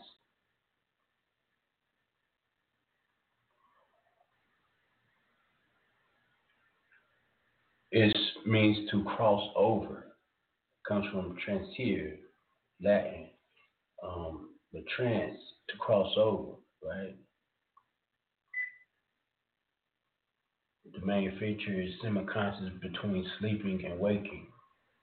All right, that's trance, but a conscious trance. You know, that's what the ancestral meaning of meditation was. It was somewhat like contemplation and meditation at the same time. So we contemplate on different aspects of nature, like the cosmic nature, uh, be it um, uh, Seba being a star, you know, it might be Sirius or whatever we call it as Osar. But then it went from cosmic to Osar, which would also represent the Godhead or Oshur, Orisha. Orisha means Rish, head, and O or to originate from the head, to start or initiate from the mind. So we would go from the cosmic nature all the way from that star, that, that uh, Seba, into the Geb, the earth, or the human. But in between that realm will be fire, air, and water. So you have Shu, you know, representing um, breath for air. And also you have uh, uh, Tefnut, um, representing representing um, water and fire, and you know different aspects of the elementals. But then after it goes from there, you go into the animal realm, where we have Haru representing the hawk, you know, or uh, Sebek representing the alligator, or Ampu representing the um, the jackal. So that in a connection from the cosmic or star, you know, and knowing that placement of the star and the energy coming through, then going into the elementals, the fire, air, water, earth, whatever, you know, minerals, different things, going into the um, the animal nature of how this animal interacts and the attributes or the personality of the animal, then flowing over into the um, ancestral nature, where all those things are con, con, uh, are being connected by way of um, DNA.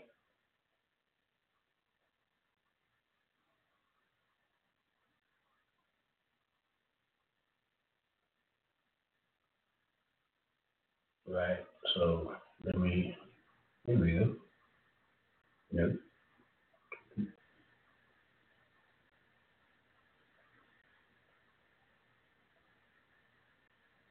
Forgive.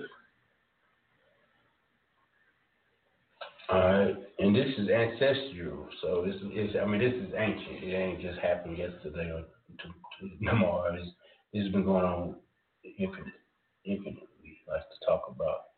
So that the infinite green, infinite emerald light of the intelligence. You know what I'm saying? Flowing through is that green. You know, so you see the, the DNA strand right there, and then you see all these different other duplications of DNA. The staff of uh, Hermes or Tahuti, you know what I'm saying, the medicinal staff as well. The two coiling snakes going up and meeting at the top. And, you know, this that's what's happening here inside of that watch it heading out the group meditation. Those two energies going up and when they meet, they spiral out. And they that's what that whole um, inverted V is right there when they spiral out. And then the energy coming back down is settling back into the physical from that cosmic realm, coming back into the green, you know what I'm saying? And it brings about that harmonious exchange, that bridge, in the, in the connection. Like I said, this is a very advanced meditation, if you will, you know what I'm saying? Take your time with it. We're going to go over it again before closing out. But uh, take your time with this meditation. Don't try to overdo it. or just do it. You know what I mean? For real, for real. Don't don't burn out though. Um, we're going to talk in a second about that with different. Um, matter of fact, I think we could, we're going to get into it. The different ways of uh, training the mind and bringing that into bringing those energies into fruition. Hold up. Wait a minute.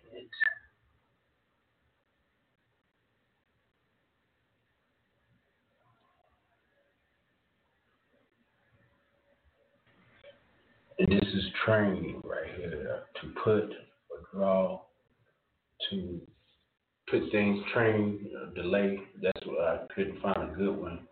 But basically, train means to um, practice or to participate in a certain activity and, and bring whatever it is to the table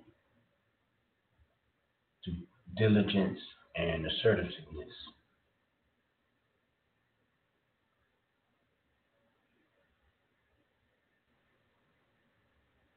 Right.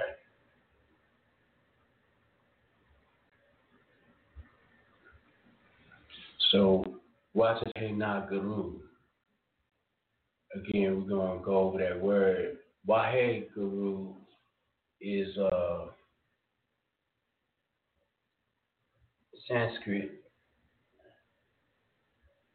and this is Wahe guru was is wrote on a temple over in, in India. That's what the word looks like there. Wahe Wahe guru. Wahe guru. W H W A H E G U R U. When I first started practicing uh, this meditation, Wahe Guru meditation, is similar. So, like I said, this was gifted from the ancestors, the Wajate Naku. You know, meditation was gifted from the ancestors. I, it just came down one day. I was doing this. I was doing a Wahe Guru meditation, which they say is the most powerful meditation on planet Earth. So I was doing a meditation, which is similar. Like I said, you breathe in, and you just and you both hands are down and just do the pumps. Why hey why hey guru why hey guru why hey guru why hey guru why hey guru and uh you know same thing but why hey guru W A H E G U R U why hey means wonderful or awe-inspiring and the Wahe Guru is is like the name that the depths or the name of, of these disciples of Sikh religion, like Brahmanism and uh, or Hinduism and all these different religions over there.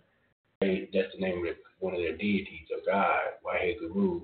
Wahe again means wonderful, and Guru um, means enlightened one. But basically, Guru means dark attachment or dark gooey substance that attaches, and Ru means a liberating ray of light or a ray of light. So that Wahe Guru means a wonderful dark light. Hmm. You know what I'm saying? So this wonderful dark light is none of in my perception, I don't know, you know. It's my perception. But, you know, I ain't gonna say I could be wrong, but it is what it is. Where is it? But basically, oh yeah, you you you get it, you got it, you get it. Where is that? Is that it? I can't see from here. Got on glasses, but I can't see from here. Okay, there it is. No, no, no, no, no. That's energy right there. Oh, yeah, there it is. Bam. Do you got melanin? Got milk? No melanin. Bam.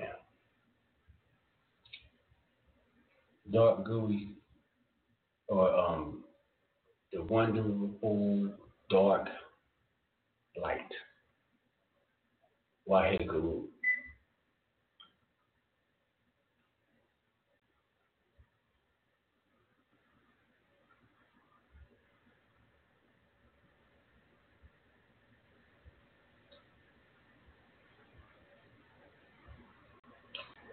And we're speaking of um, Wahe Naguru, the root is Bajet. Wahe. Let get this out of here.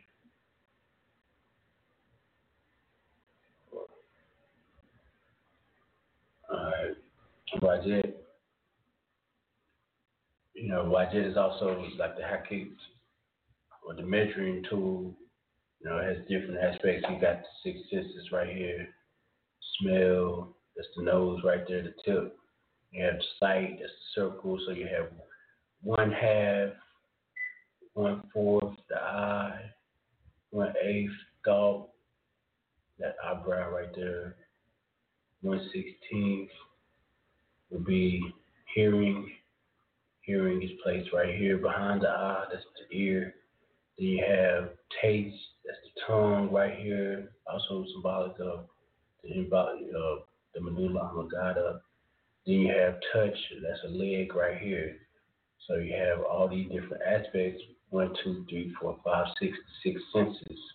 Know, thought being a higher sense, but you have one half, one fourth, um, one eighth, going into the thought, one sixteenth, right here the hearing, 132, going into taste, and then to make it a whole, 163, will round it off to 164, makes it a whole, one, in measuring.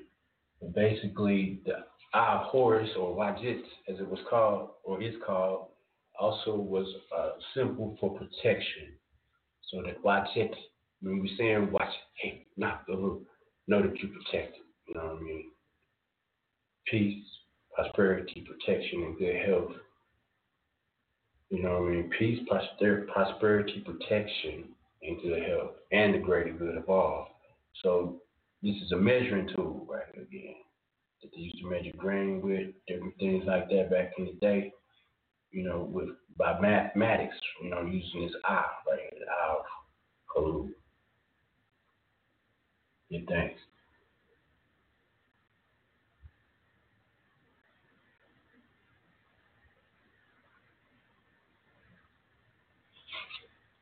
All right, so bellows breathing again is when a bellows is like a device that has is like an airbag on it and it emits this big gust of wind or air too far for for purposes of like um, bringing about um, cooling off iron when like an iron work iron was uh, what's called like ironsmith or whatever would bring in about or, or methodology and things that's what scientific anyway, but be cooling off the iron with that or heating the flame with it to make the flame, you know, be more more impactful in the process of, of making that that sword. Uh, get thanks. Um, Drew Isis, get thanks for your patronage. Much love to you. Peace, prosperity, protection, and good health. Good thanks. Get thanks to all, you know what I'm saying? Peace, love, and light. Um, Frontress L, Bahim L, peace, peace. Um, so it Hena Guru is it is I'm going to speak about it in a few minutes, but it's one of the main meditation forms of Washita Simitwai. It is um, the metaneta again. Means the infinite emerald light of the intelligence. Metanatia. Washita Simitwai uh, can be defined as um, the calling power that rises to the top and unites both sides, and that is depicted in different symbols. Of course, we've seen some tonight, you know, but that is Simitwai. There is Simitwai, the union of two lands. So, of course, Simitwai or Twai means two lands. Simi means unification. All right, so the calling power that rises to the top, Washita, power Wat. It rises, Shita, the, the serpent energy rises to the top. True indeed. All right. So in retrospect, or in, in light of that right there, we're going to speak about. I'm going to build with your own this um vagus nerve here.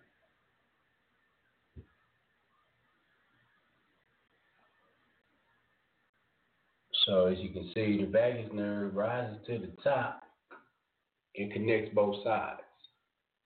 Like the sacral region, sacral nerves, Ida Pingala, if you will, rises to the top and, and connects both sides. And the vagus nerve is very important um, nerve in the physical body. It's the it's the tenth nerve, tenth cranial nerve.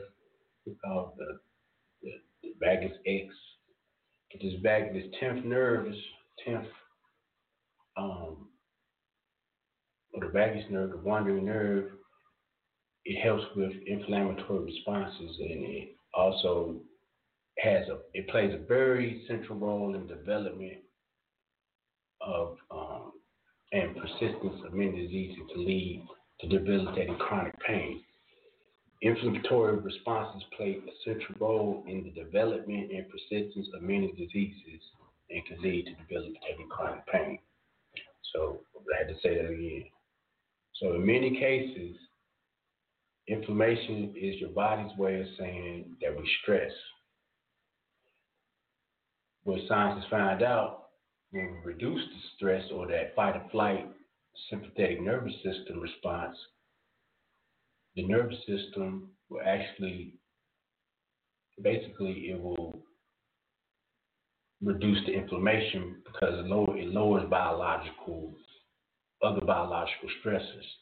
You know what I'm saying? Because if one thing, if the brain is stressed from the external environment, giving the wrong signals, like fear, false evidence appearing real, then what happens to the physical body it creates biological markers or the signal becomes behavioral patterns that increases stress that basically increases inflammation or the inflammatory response.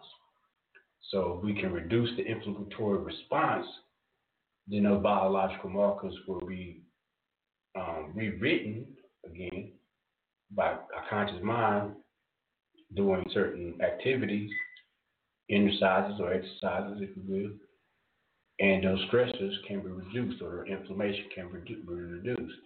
So doctors might prescribe medicines and to, to try to defeat those inflammation, but that doesn't really is is placebo drugs. You know what I'm saying? Science doctors know this. There's also something called nocebo. Nocebo means is negative thoughts or negative energy. Placebo basically means is a positive thought. So if you give a person a placebo drug in those type of controlled experience experiments, they give them this placebo drug or medicine, and they say it's going to heal them. Then that thought of the pill healing them heals them, and they say it's like 70 to 80, 90 percent of all of all healings, even surgery, is. It has the placebo effect attached to it. You know, so they prescribe all these fake pills and there ain't nothing going on with the pill healing them if the person is healed. You know what I'm saying? But it's really just the thought. It's the mind that's doing all the healing. But this is the vagus nerve here. Yeah, this visualization up there. Bring up another one.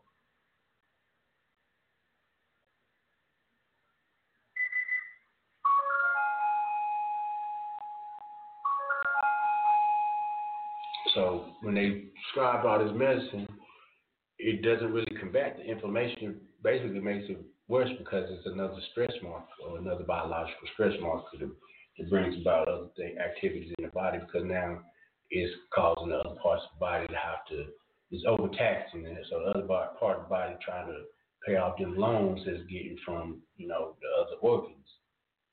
And it ain't happening. Is, is you know, basically this is just the physical side of it. So when that happens, we we tend to get worse sometimes. You know what I mean? But so evidence has shown that another way to combat that inflammation is by engaging into the vagus nerve, which improves what they call um, vagal tone. You know what I'm saying? So vagal tone is when we exercise that muscle consciously or that nerve consciously. And this can be done by yoga, meditation, tai chi, qigong, is deep breathing exercises that initiates and turns on the parasympathetic nervous system and what we call the relaxation response now. You know, so this um, actually will help extreme cases of inflammation in the body or even um, rheumatoid arthritis and other things that may be occurring, like in the gastrointestinal tract, like a leaky bowel or um, uh, different things like gastro, gastro what's it called, GI or GERD. So the vagus nerve, again, is called the wandering nerve because it starts at the it starts at the cerebellum, right at the brainstem, and then goes all the way through the body, you know, the organs, and to the lowest part of the body, which would be right there at the base chakra. It touches the heart and goes through all the organs. And vaga again means wandering, or uh, in Latin. So the wandering nerve, the vagus nerve.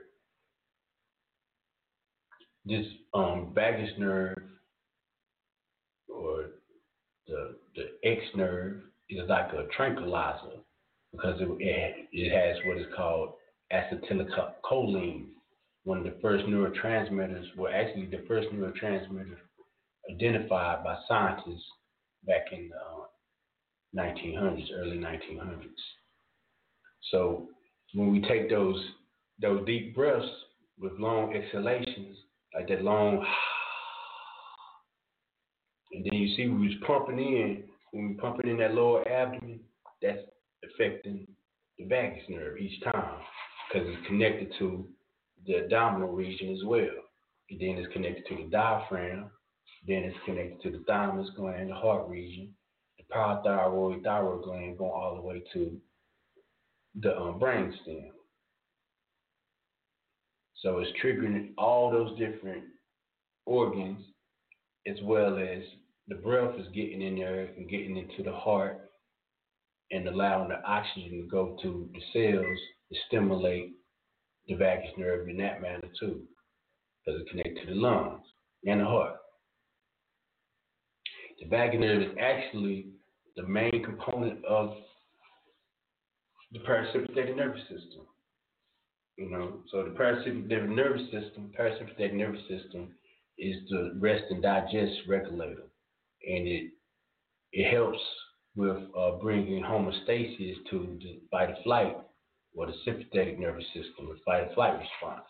So we don't have the rest and digest going on and uh, tend to be freeing responses going on, then we'll always be on fight or flight. And that's, if noticed, so a lot of people can't get sleep or and they're tired through the day because they are their responses are based on um, frustration or in the emotional side, but uh, they're always alert and on, you know, on on go because um, of that mechanism of the fight or flight. Even when we go to sleep at night, I remember one of my one of my things I like to do is be in a dark room with nothing on, nothing plugged up, no 60 hertz, because the 60 hertz generates the active state or the alert state, whereas I need to be resting at you know from 11 to 6 in the morning, allow that melatonin, the parasympathetic nervous system, the vagus nerve, to be able to get that rest and digest. You know what I'm saying? I ain't gonna be digesting while I'm moving around in the fight or flight. You gotta sit down somewhere, you know, or lay down and then wake up. Like if you like, if you're anything like me, it's ritualistic. Every morning, five, five thirty, in between four thirty and six o'clock, I'm evacuating myself every day. It's like I mean, I do take supplements like um, digestive enzymes. When I eat, I eat once a day, intermittent fasting, so that once a day, and that enzyme, it, it gets all that those juices flowing, and then meditation and tai chi and all the other things that we may have access to to alleviate the toxins in the body and keep the mind uh, healthy. You know what I'm saying? To where you know it ain't just me talking about this stuff or anything. It's actually living it and um, seeing the through the experience the results. You know what I mean? And I give thanks for that to the ancestors for bringing this stuff to the table. So this this uh going back to information on the vagus nerve, um, a healthy vagal tone, like I was speaking on earlier, is linked to positive emotions, whereas unhealthy vagal tone, you know, is is linked to negative emotions, and um, you can see that in a lot of people.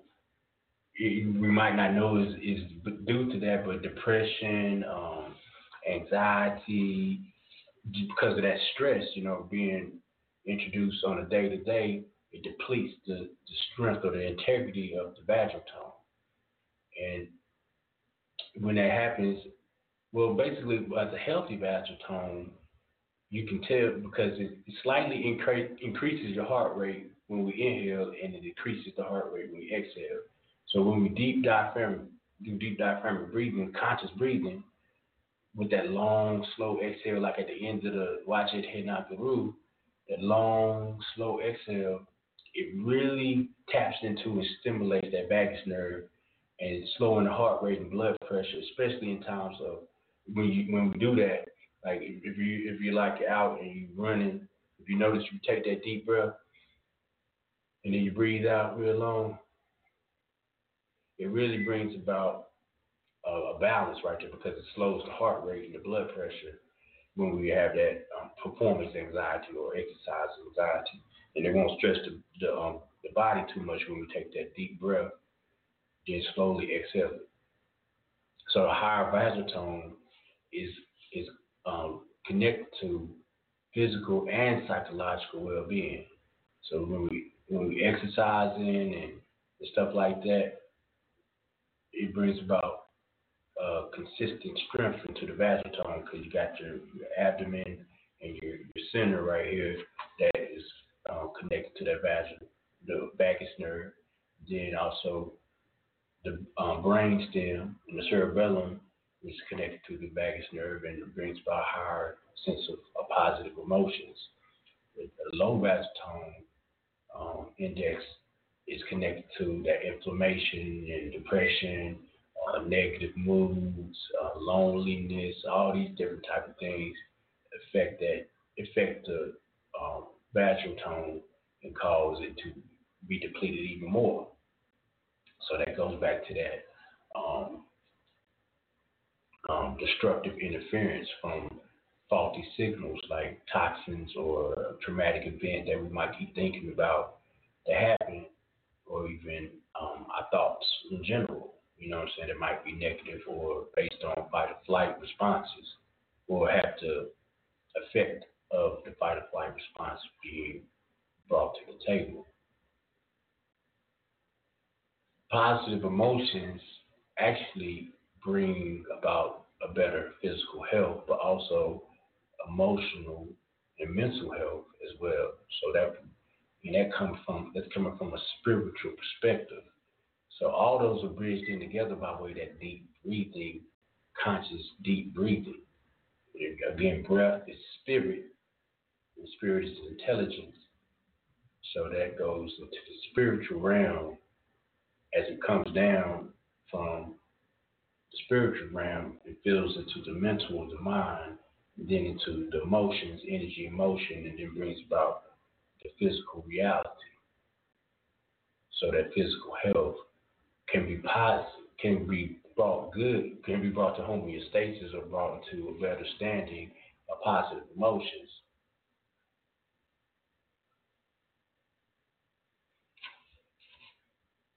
These emotions uh, can also bring about negative emotions can bring about a negative downslide within the vagus nerve or whatnot.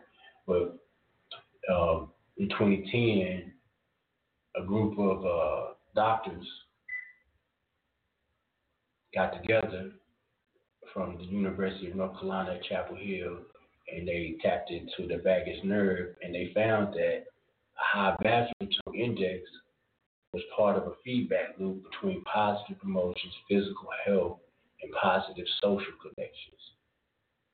So they found out that in their research again that these positive emotions and robust social connections and their physical health forms one another in a self-sustaining upward spiral dynamic and feedback loop the scientists are just beginning, beginning to start to understand.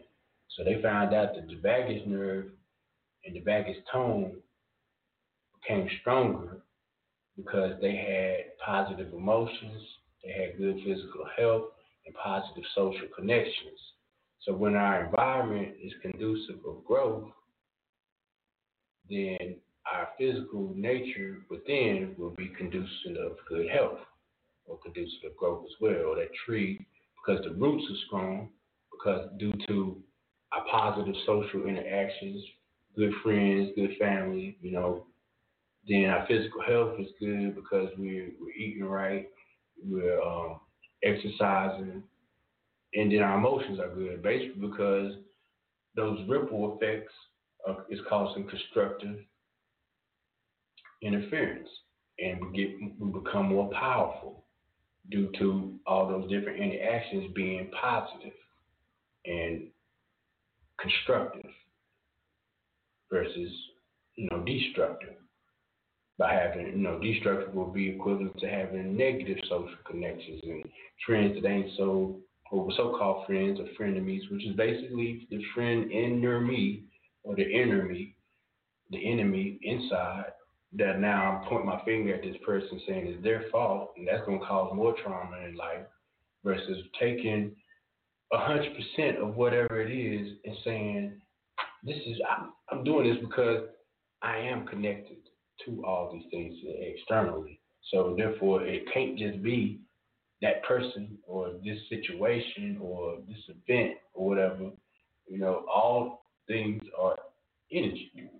And everything is if everything is energy or everything is from that field, remember the soul um, generating force of matter is the field.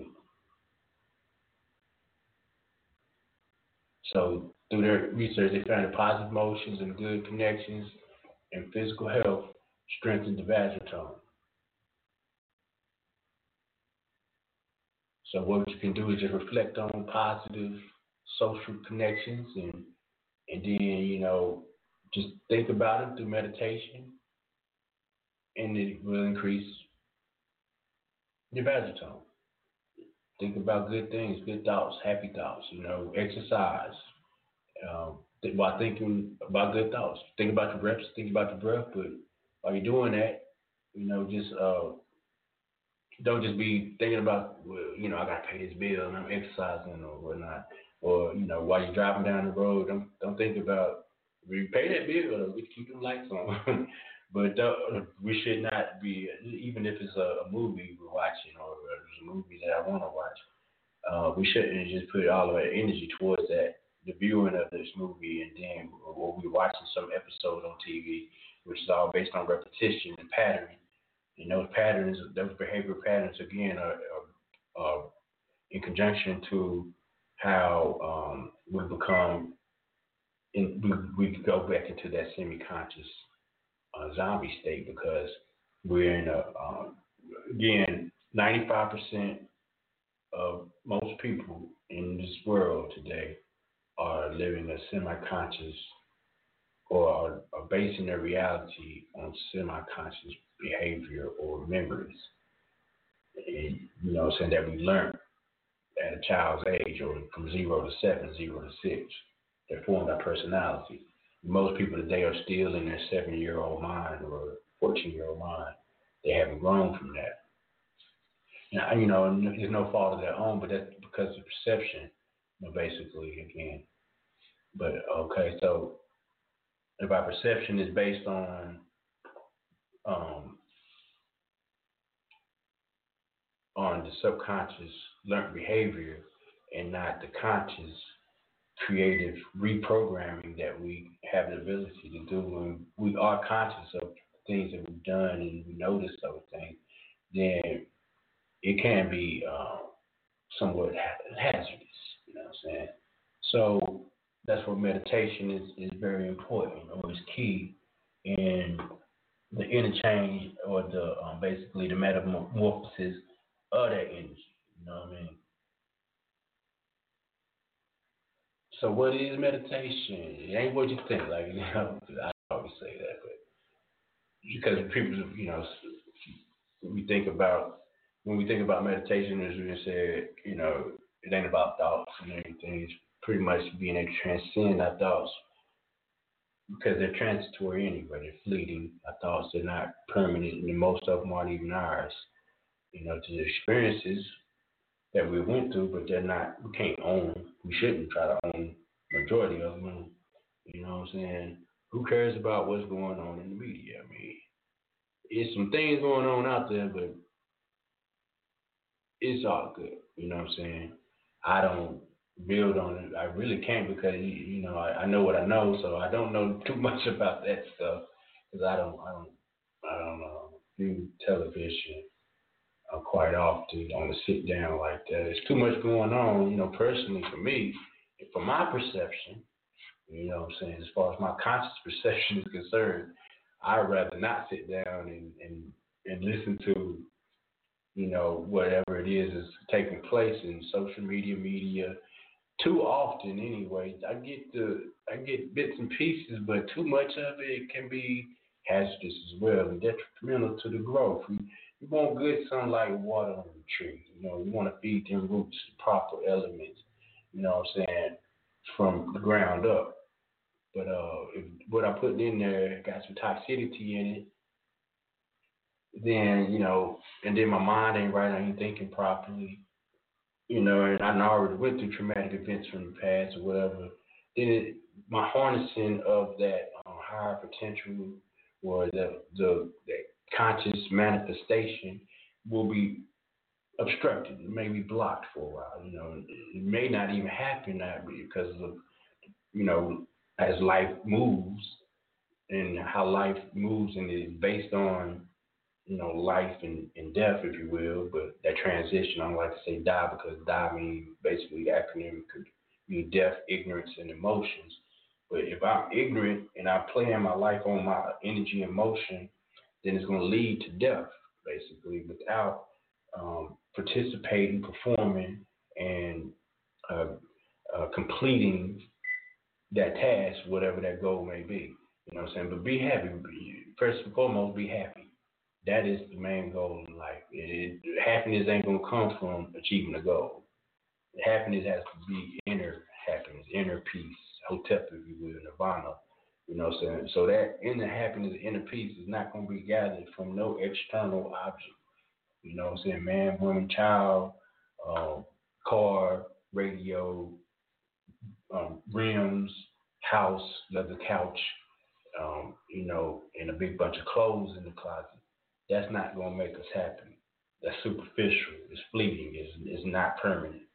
You know, I can access all that stuff and, and feel a certain type of way and release certain hormones by having those things. We can, you know what I mean? But that's not where happiness starts from. Happiness has no real objective platform. It's all interconnected by way of energy, but the energy doesn't reflect on happiness like the senses does. We give energy its purpose as far as it in the, in the connection with the emotions by our behavioral patterns. You know, so meditation from most perspectives, it can better your life and all that, but it is not based on that. It's, it's about training in awareness and getting used to our perspective, you know, in, in, in that mindful relation with all things. we ain't really trying to turn the thoughts off, like I said, because they're fleeting. They're going, it's going to come and go. But we learn how to observe our thoughts, and then when we observe them, we're not being judgmental of whatever took place, but we're judging mind, judging mental, you know what I'm saying? We don't pass judgment on yesterday and we ain't passing judgment on tomorrow. We're just sitting in that moment and contemplating, you know I'm saying, meditating on what it is. But then we just go back into that moment to better understand that or understand what is taking place. And with meditation is not like somebody just going to just jump up and start doing it. It is a skill, it's a task, it's a it's a technology, if you will, you know, skill meaning technology or technology meaning to study skills. It's it's just like exercising any type of muscle on your body or any type of uh, work that has to be performed to um, perfect something. It takes consistency again, assertiveness, to stick stick to itness. You know what I'm saying? It's something that must be done in order to see the results and see uh, what how it can be positively how can, the energy is positively affected has to be done with consistency. And it takes a little minute, you know what I'm saying, to get really attuned to it and um, find favor in it to where you be wanting to do it all the time, you know, really. At least three to five times a week.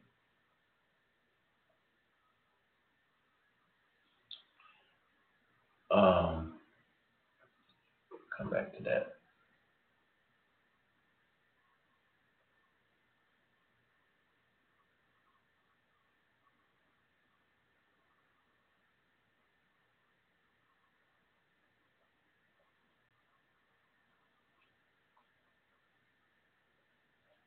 So as we as you meditate and everything, you get comfortable with it. Remember, you are healing yourself physically, but also emotionally and mentally, and that all is in flux with your your interconnection with the spirit. So we start from the base or the physical apparatus to get back to what is already there, the intelligence. And by doing it consciously, is uh, more effective, you know what I'm saying, versus going to someone like a, hypnotist or something like that and, and interacting with your energy and have that interface directly versus indirectly. You know what I'm saying? You're getting direct information by directly tapping into your energy, your personal space, right here, right now. It's like going to, you know, to some a doctor or a teacher or, a, I mean, you do want to learn certain things in this, in this on this conscious path that may have to come from someone else. But when you get that information, accessing that information is going to take the due diligence of that physical activity um, by you. You know, I got information from someone, like when I got uh, information from Dr. Aleem, Aleem and, and Kadir to file my papers. They couldn't go file my papers for me, not like that. You know what I'm saying? I had to put my name on there, you know, put my put my blood and sweat into that and walk in there with that light on and, you know, here you go, click courts, you know, whatever, and put that in there, document that, stamp that, give it back, let we go. You know what I'm saying? Our peace. You know, certain things you we're gonna have to walk into, but like in meditation, you can learn these things from me or whoever it may be that you learn it from, but to, to access it and to see what it's going to do for you, you're going to have to do it on a constant basis. Like, you know what I'm saying? For real, for real. It's, it's not going to happen overnight. I wish I could have learned 108 postures in the Tai Chi Yang form in a week, you know, but even in Shaolin, when, when as far as what my instructor has taught me, when he was in the monastery, they taught it in three years. He had to go through three years of training and learning the, the Tai Chi form that I, I learned from him in three years. He taught it to me and his students here in America in one year because you know we on that on go. Uh, you know we so uh, attention deficit is what they say, but we have so much energy in certain aspects that we uh we we tend to lose uh, our attention span real fast here. It might be because that fast food. I don't know.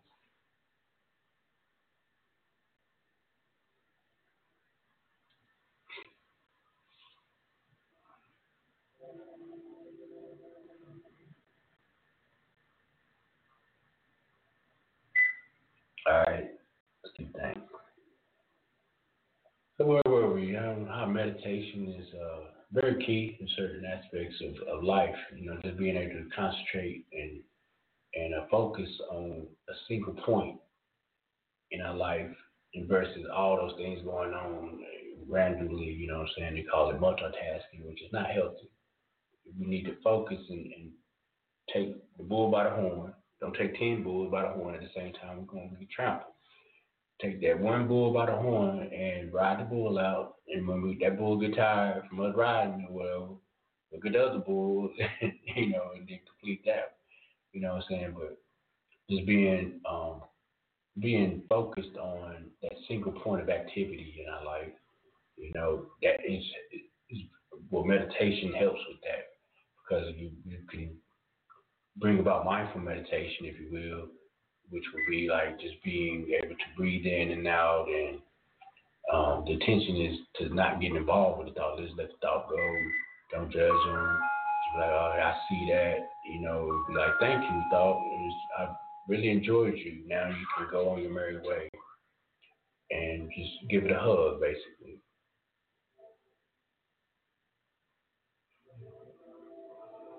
You know, so after a few a few uh, episodes of mindful meditation con- being able to concentrate on certain things like the breath or a word like wajit he negaru, wajit he negaru, um, like those power words or haikus, mantras, it will bring about a, a very positive influence that will affect your energy, your energy, you know what I'm saying, that, the intelligence within you so inside intelligence again is inside God or I, the all-seeing I. You know the watch it Wajit He Nagaru Wajit, the Afaru, that protection speaks to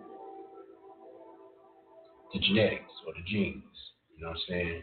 From a certain perspective, not like the genes in what geneticists say. You know, we, we inherit the genes of our, our father and mother and whatnot, but yeah, we're gonna get sick because they sick. But basically, the genetics, the information, but inside we speak, or that that protection that God essence speaks to the genes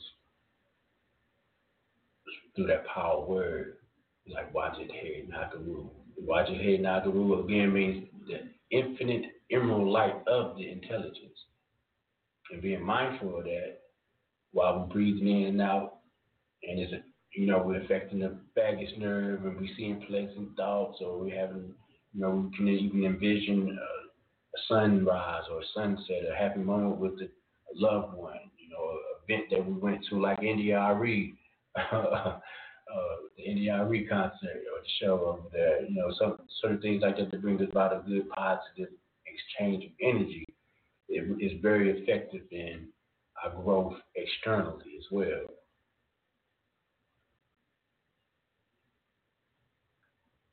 All right, all right. Yep, yep, yep, yep, yep.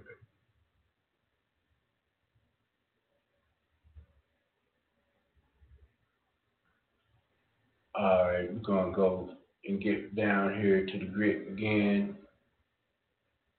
Um, get to what Hey Nagaru, how it uh can affect us positive, well, different attributes of, of uh, or health benefits, if you will, of watching Hinakaru meditation. Then we're going to go into it one more time before closing out and shut it down for the evening or shutting it up. somebody been going in and out upstairs like for a minute. I hear that doorbell in the background front door. They just got a new alarm system. My mom just got a new alarm system. I'm here at my mom's house, if you already know. Um, I live here now, if you if you will. I have a I, my house has been taken over by my children, my two sons, but that's not that's the thing. I'm here with my grandma. I help her. I'm like the co-caretaker with my grandma. Give thanks. I love her. I, I love her life. you know, I, I love her whole life. I love that expression. It makes more sense than I love her to death. I love him to death. I love her whole life. You know what I'm saying? Love love their life. Love your ancestors, your elders, love their life. Don't be in disagreement and disentanglement when they pass on. They're going through the transition. Agree with, hug them, hug that tree, give them all the, the reverence and all the veneration and respect that is due. Because even if they ain't doing what you, want them to do in this walk, somehow, one way, one way or another, they've done something right because we here. You know what I mean? So don't burn the bridges that we cross and always look behind you to see how far you come. All right. So yeah, uh, yeah, I, help out with my grandma. I'm not up there right now, but I have uh, my nephews. I guess somebody been going in and out. You know, they're taking care of things. It's not my grandma, that's for sure. Uh, I love, I love, I love her whole life. Yes, yeah, yeah. All right. All right, so get back to what I was about to do here. Going to go into different, uh, well, what uh, watching Nagaru meditation can do for us or does for us. Okay, again, watching Nagaru, the infinite emerald light of uh, the intelligence. It is uh, a bellows breath and alternate nostril breathing type of meditation. Um, it creates heat and purification, basically. Uh, just like when heat is being blown by the bellow to, well, air is being blown by the bellow to create heat to purify iron, like we was talking about earlier. And it mean it's meant to like purify the mind from all that clutter, you know, that overthinking or the, the blockages, you know, the energy blockages that are in the body that generate or basically initiate from the mind. You know, it is we are what we think. You know what I mean? So our perception can um, build us or it can break us. You know, it can be constructive or it can be destructive. So Wajid Hedna Guru includes both rapid inhalation as well as exhalation. So Wajid Hedna Guru, you know that the um, lower abdomen going in and out. So this is, it helps increase the circulation of the blood in the entire body. During that rapid and forced exhalation, the chest is being compressed, thereby pushing the blood towards the head. During inhalation, the reverse takes place. It pushes back down. The blood goes back down. So this process increases the blood flow to every part of your body, which increases the vitality of all the organs and tissues and what's connected to all things. Energy, you know what I'm saying? So that energy, you know, the vital essence or the vital energy is getting inner size and an exercise. So the long-term practice of the Wajahid Nagaru purifies the body and also awakens the inherent inherent higher powers within the mind.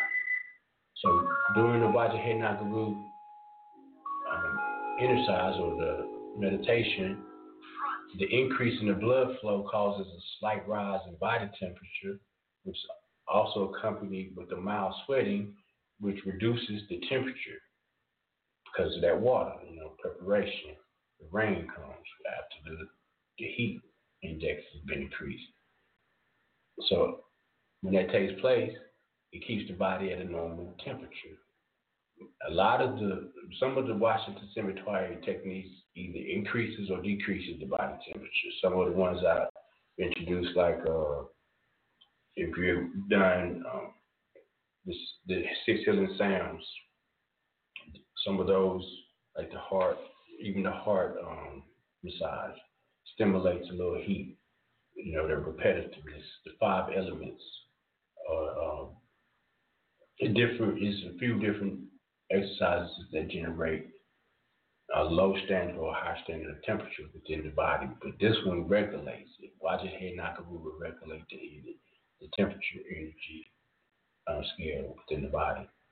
It uh, Wajid Head Nakaru can be practiced both in the morning and evening in the summertime, if it's outside like it has been here lately, it's best to practice in the morning. Um, due to the heat thing, but also due to the energy level of what heat brings in the summertime. Or, you know what I'm saying, you know, people tend to do more in the summer than we do in the winter, but that's because of the heart energy. So if I'm doing it in the evening before rest, it's already going to be bringing in energy, you know what I'm saying? It, it relaxes the body as well because you're cooling it off. But if I if it's in the summertime, I'm going to rest I can do after doing watching head Nagaru, you know it's stimulating all the organs so that we won't get as peaceful of a rest as we would in the wintertime when those organs are not going to have as much heart energy flowing through it. You know what I'm saying? So in the wintertime, in the summertime, if it's hot outside, like like 85, 90 degrees, 100 degrees, it's best to do it in the morning, keep it tight like that. It is just Wajid Wajid Nakaru meditations. It is an advanced practice and it should be done on an empty stomach after evacuation in the morning, also after washing the face and brushing the teeth. Like I mentioned earlier, those who take up up this practice for a prolonged period of time should not eat like should eat light meals in the morning and at night, and then lunch can be normal. Because if you practice it in the morning, you don't want much on your stomach digest. You don't really want anything on you. That's why I didn't eat today. Uh, when I when I meditate, it's usually after I evacuate, of course, and wash my face and brush my teeth, or wash my teeth and brush my face. You know, I, I it's normally after that, so I'll um, be clear and uh, pure. You know, basically not putting any toxins, any or prolonging that process of trying to get those toxins out. All right, so um, and from there, oh yeah, um, this is a good note right here. If you have heart disease or are suffering from any type of heart problems, um, don't do this technique right here. Like I said, it's very advanced. You need to have a healthy body, you know, as far as that heart and lungs is concerned. It's a good way to get blockages out of the nasal passage. So that's lung energy, but that's for acute problems. Um, chronic issues, you know, take it up with a doctor first. You know, and if you do have an acute problem like it just flared up, don't practice the Vahid Nagaru at that moment. Wait until it clears and then go back into your practice. Like acute asthma or fever or something like that might happen. Uh, you know, within the lung system, wait until after you clear up the phlegm and everything, and then go back into your practice because you still have those blockages. But it, it, you know, do it lightly, and if it's not very severe type of uh, problem, you know, chronic means it's always there. You know, it's accumulating, you don't go away. It's chronic. Acute means just you know slips you, you know, maybe every three, four months or whatever. Then it's gone after two, three days. But uh, don't go into it too active with it if you are doing going to participate with this meditation. Uh, surgeries, if you had any surgeries, talk to your doctor about it. You know, if tell them you meditate and you do this one meditation where you bellows breathing and, and you utilize different parts of your heart and lungs, depending on where the surgery is, you know, it'd be best just do like deep breathing exercise without doing a bellow breath in, in uh, inside of that. And this meditation can be intense for some people. And so, if you do have any pre-existing medical conditions, you still may want to consult your doctor before taking that practice on this thing. Uh, here are some of the benefits of Nagaru um, meditation. Um, it increases the oxygen content in the blood. Extra oxygen replenishes the whole body, including the skin. That's a big organism on the body. It removes blockages in the nose and chest. It is also good for asthma patients due to having the ability to remove inflammation within the throat. Like I was saying, but that's not when you're going through an acute asthma um, crisis. You know, if you have chronic asthma and it's ongoing, you might not want to practice this until you it, it, until you build your way up. Like just do the um, alternate nostril breathing. Um, watching head Nagaru increases the gastro, gastric combustions and improves the appetite.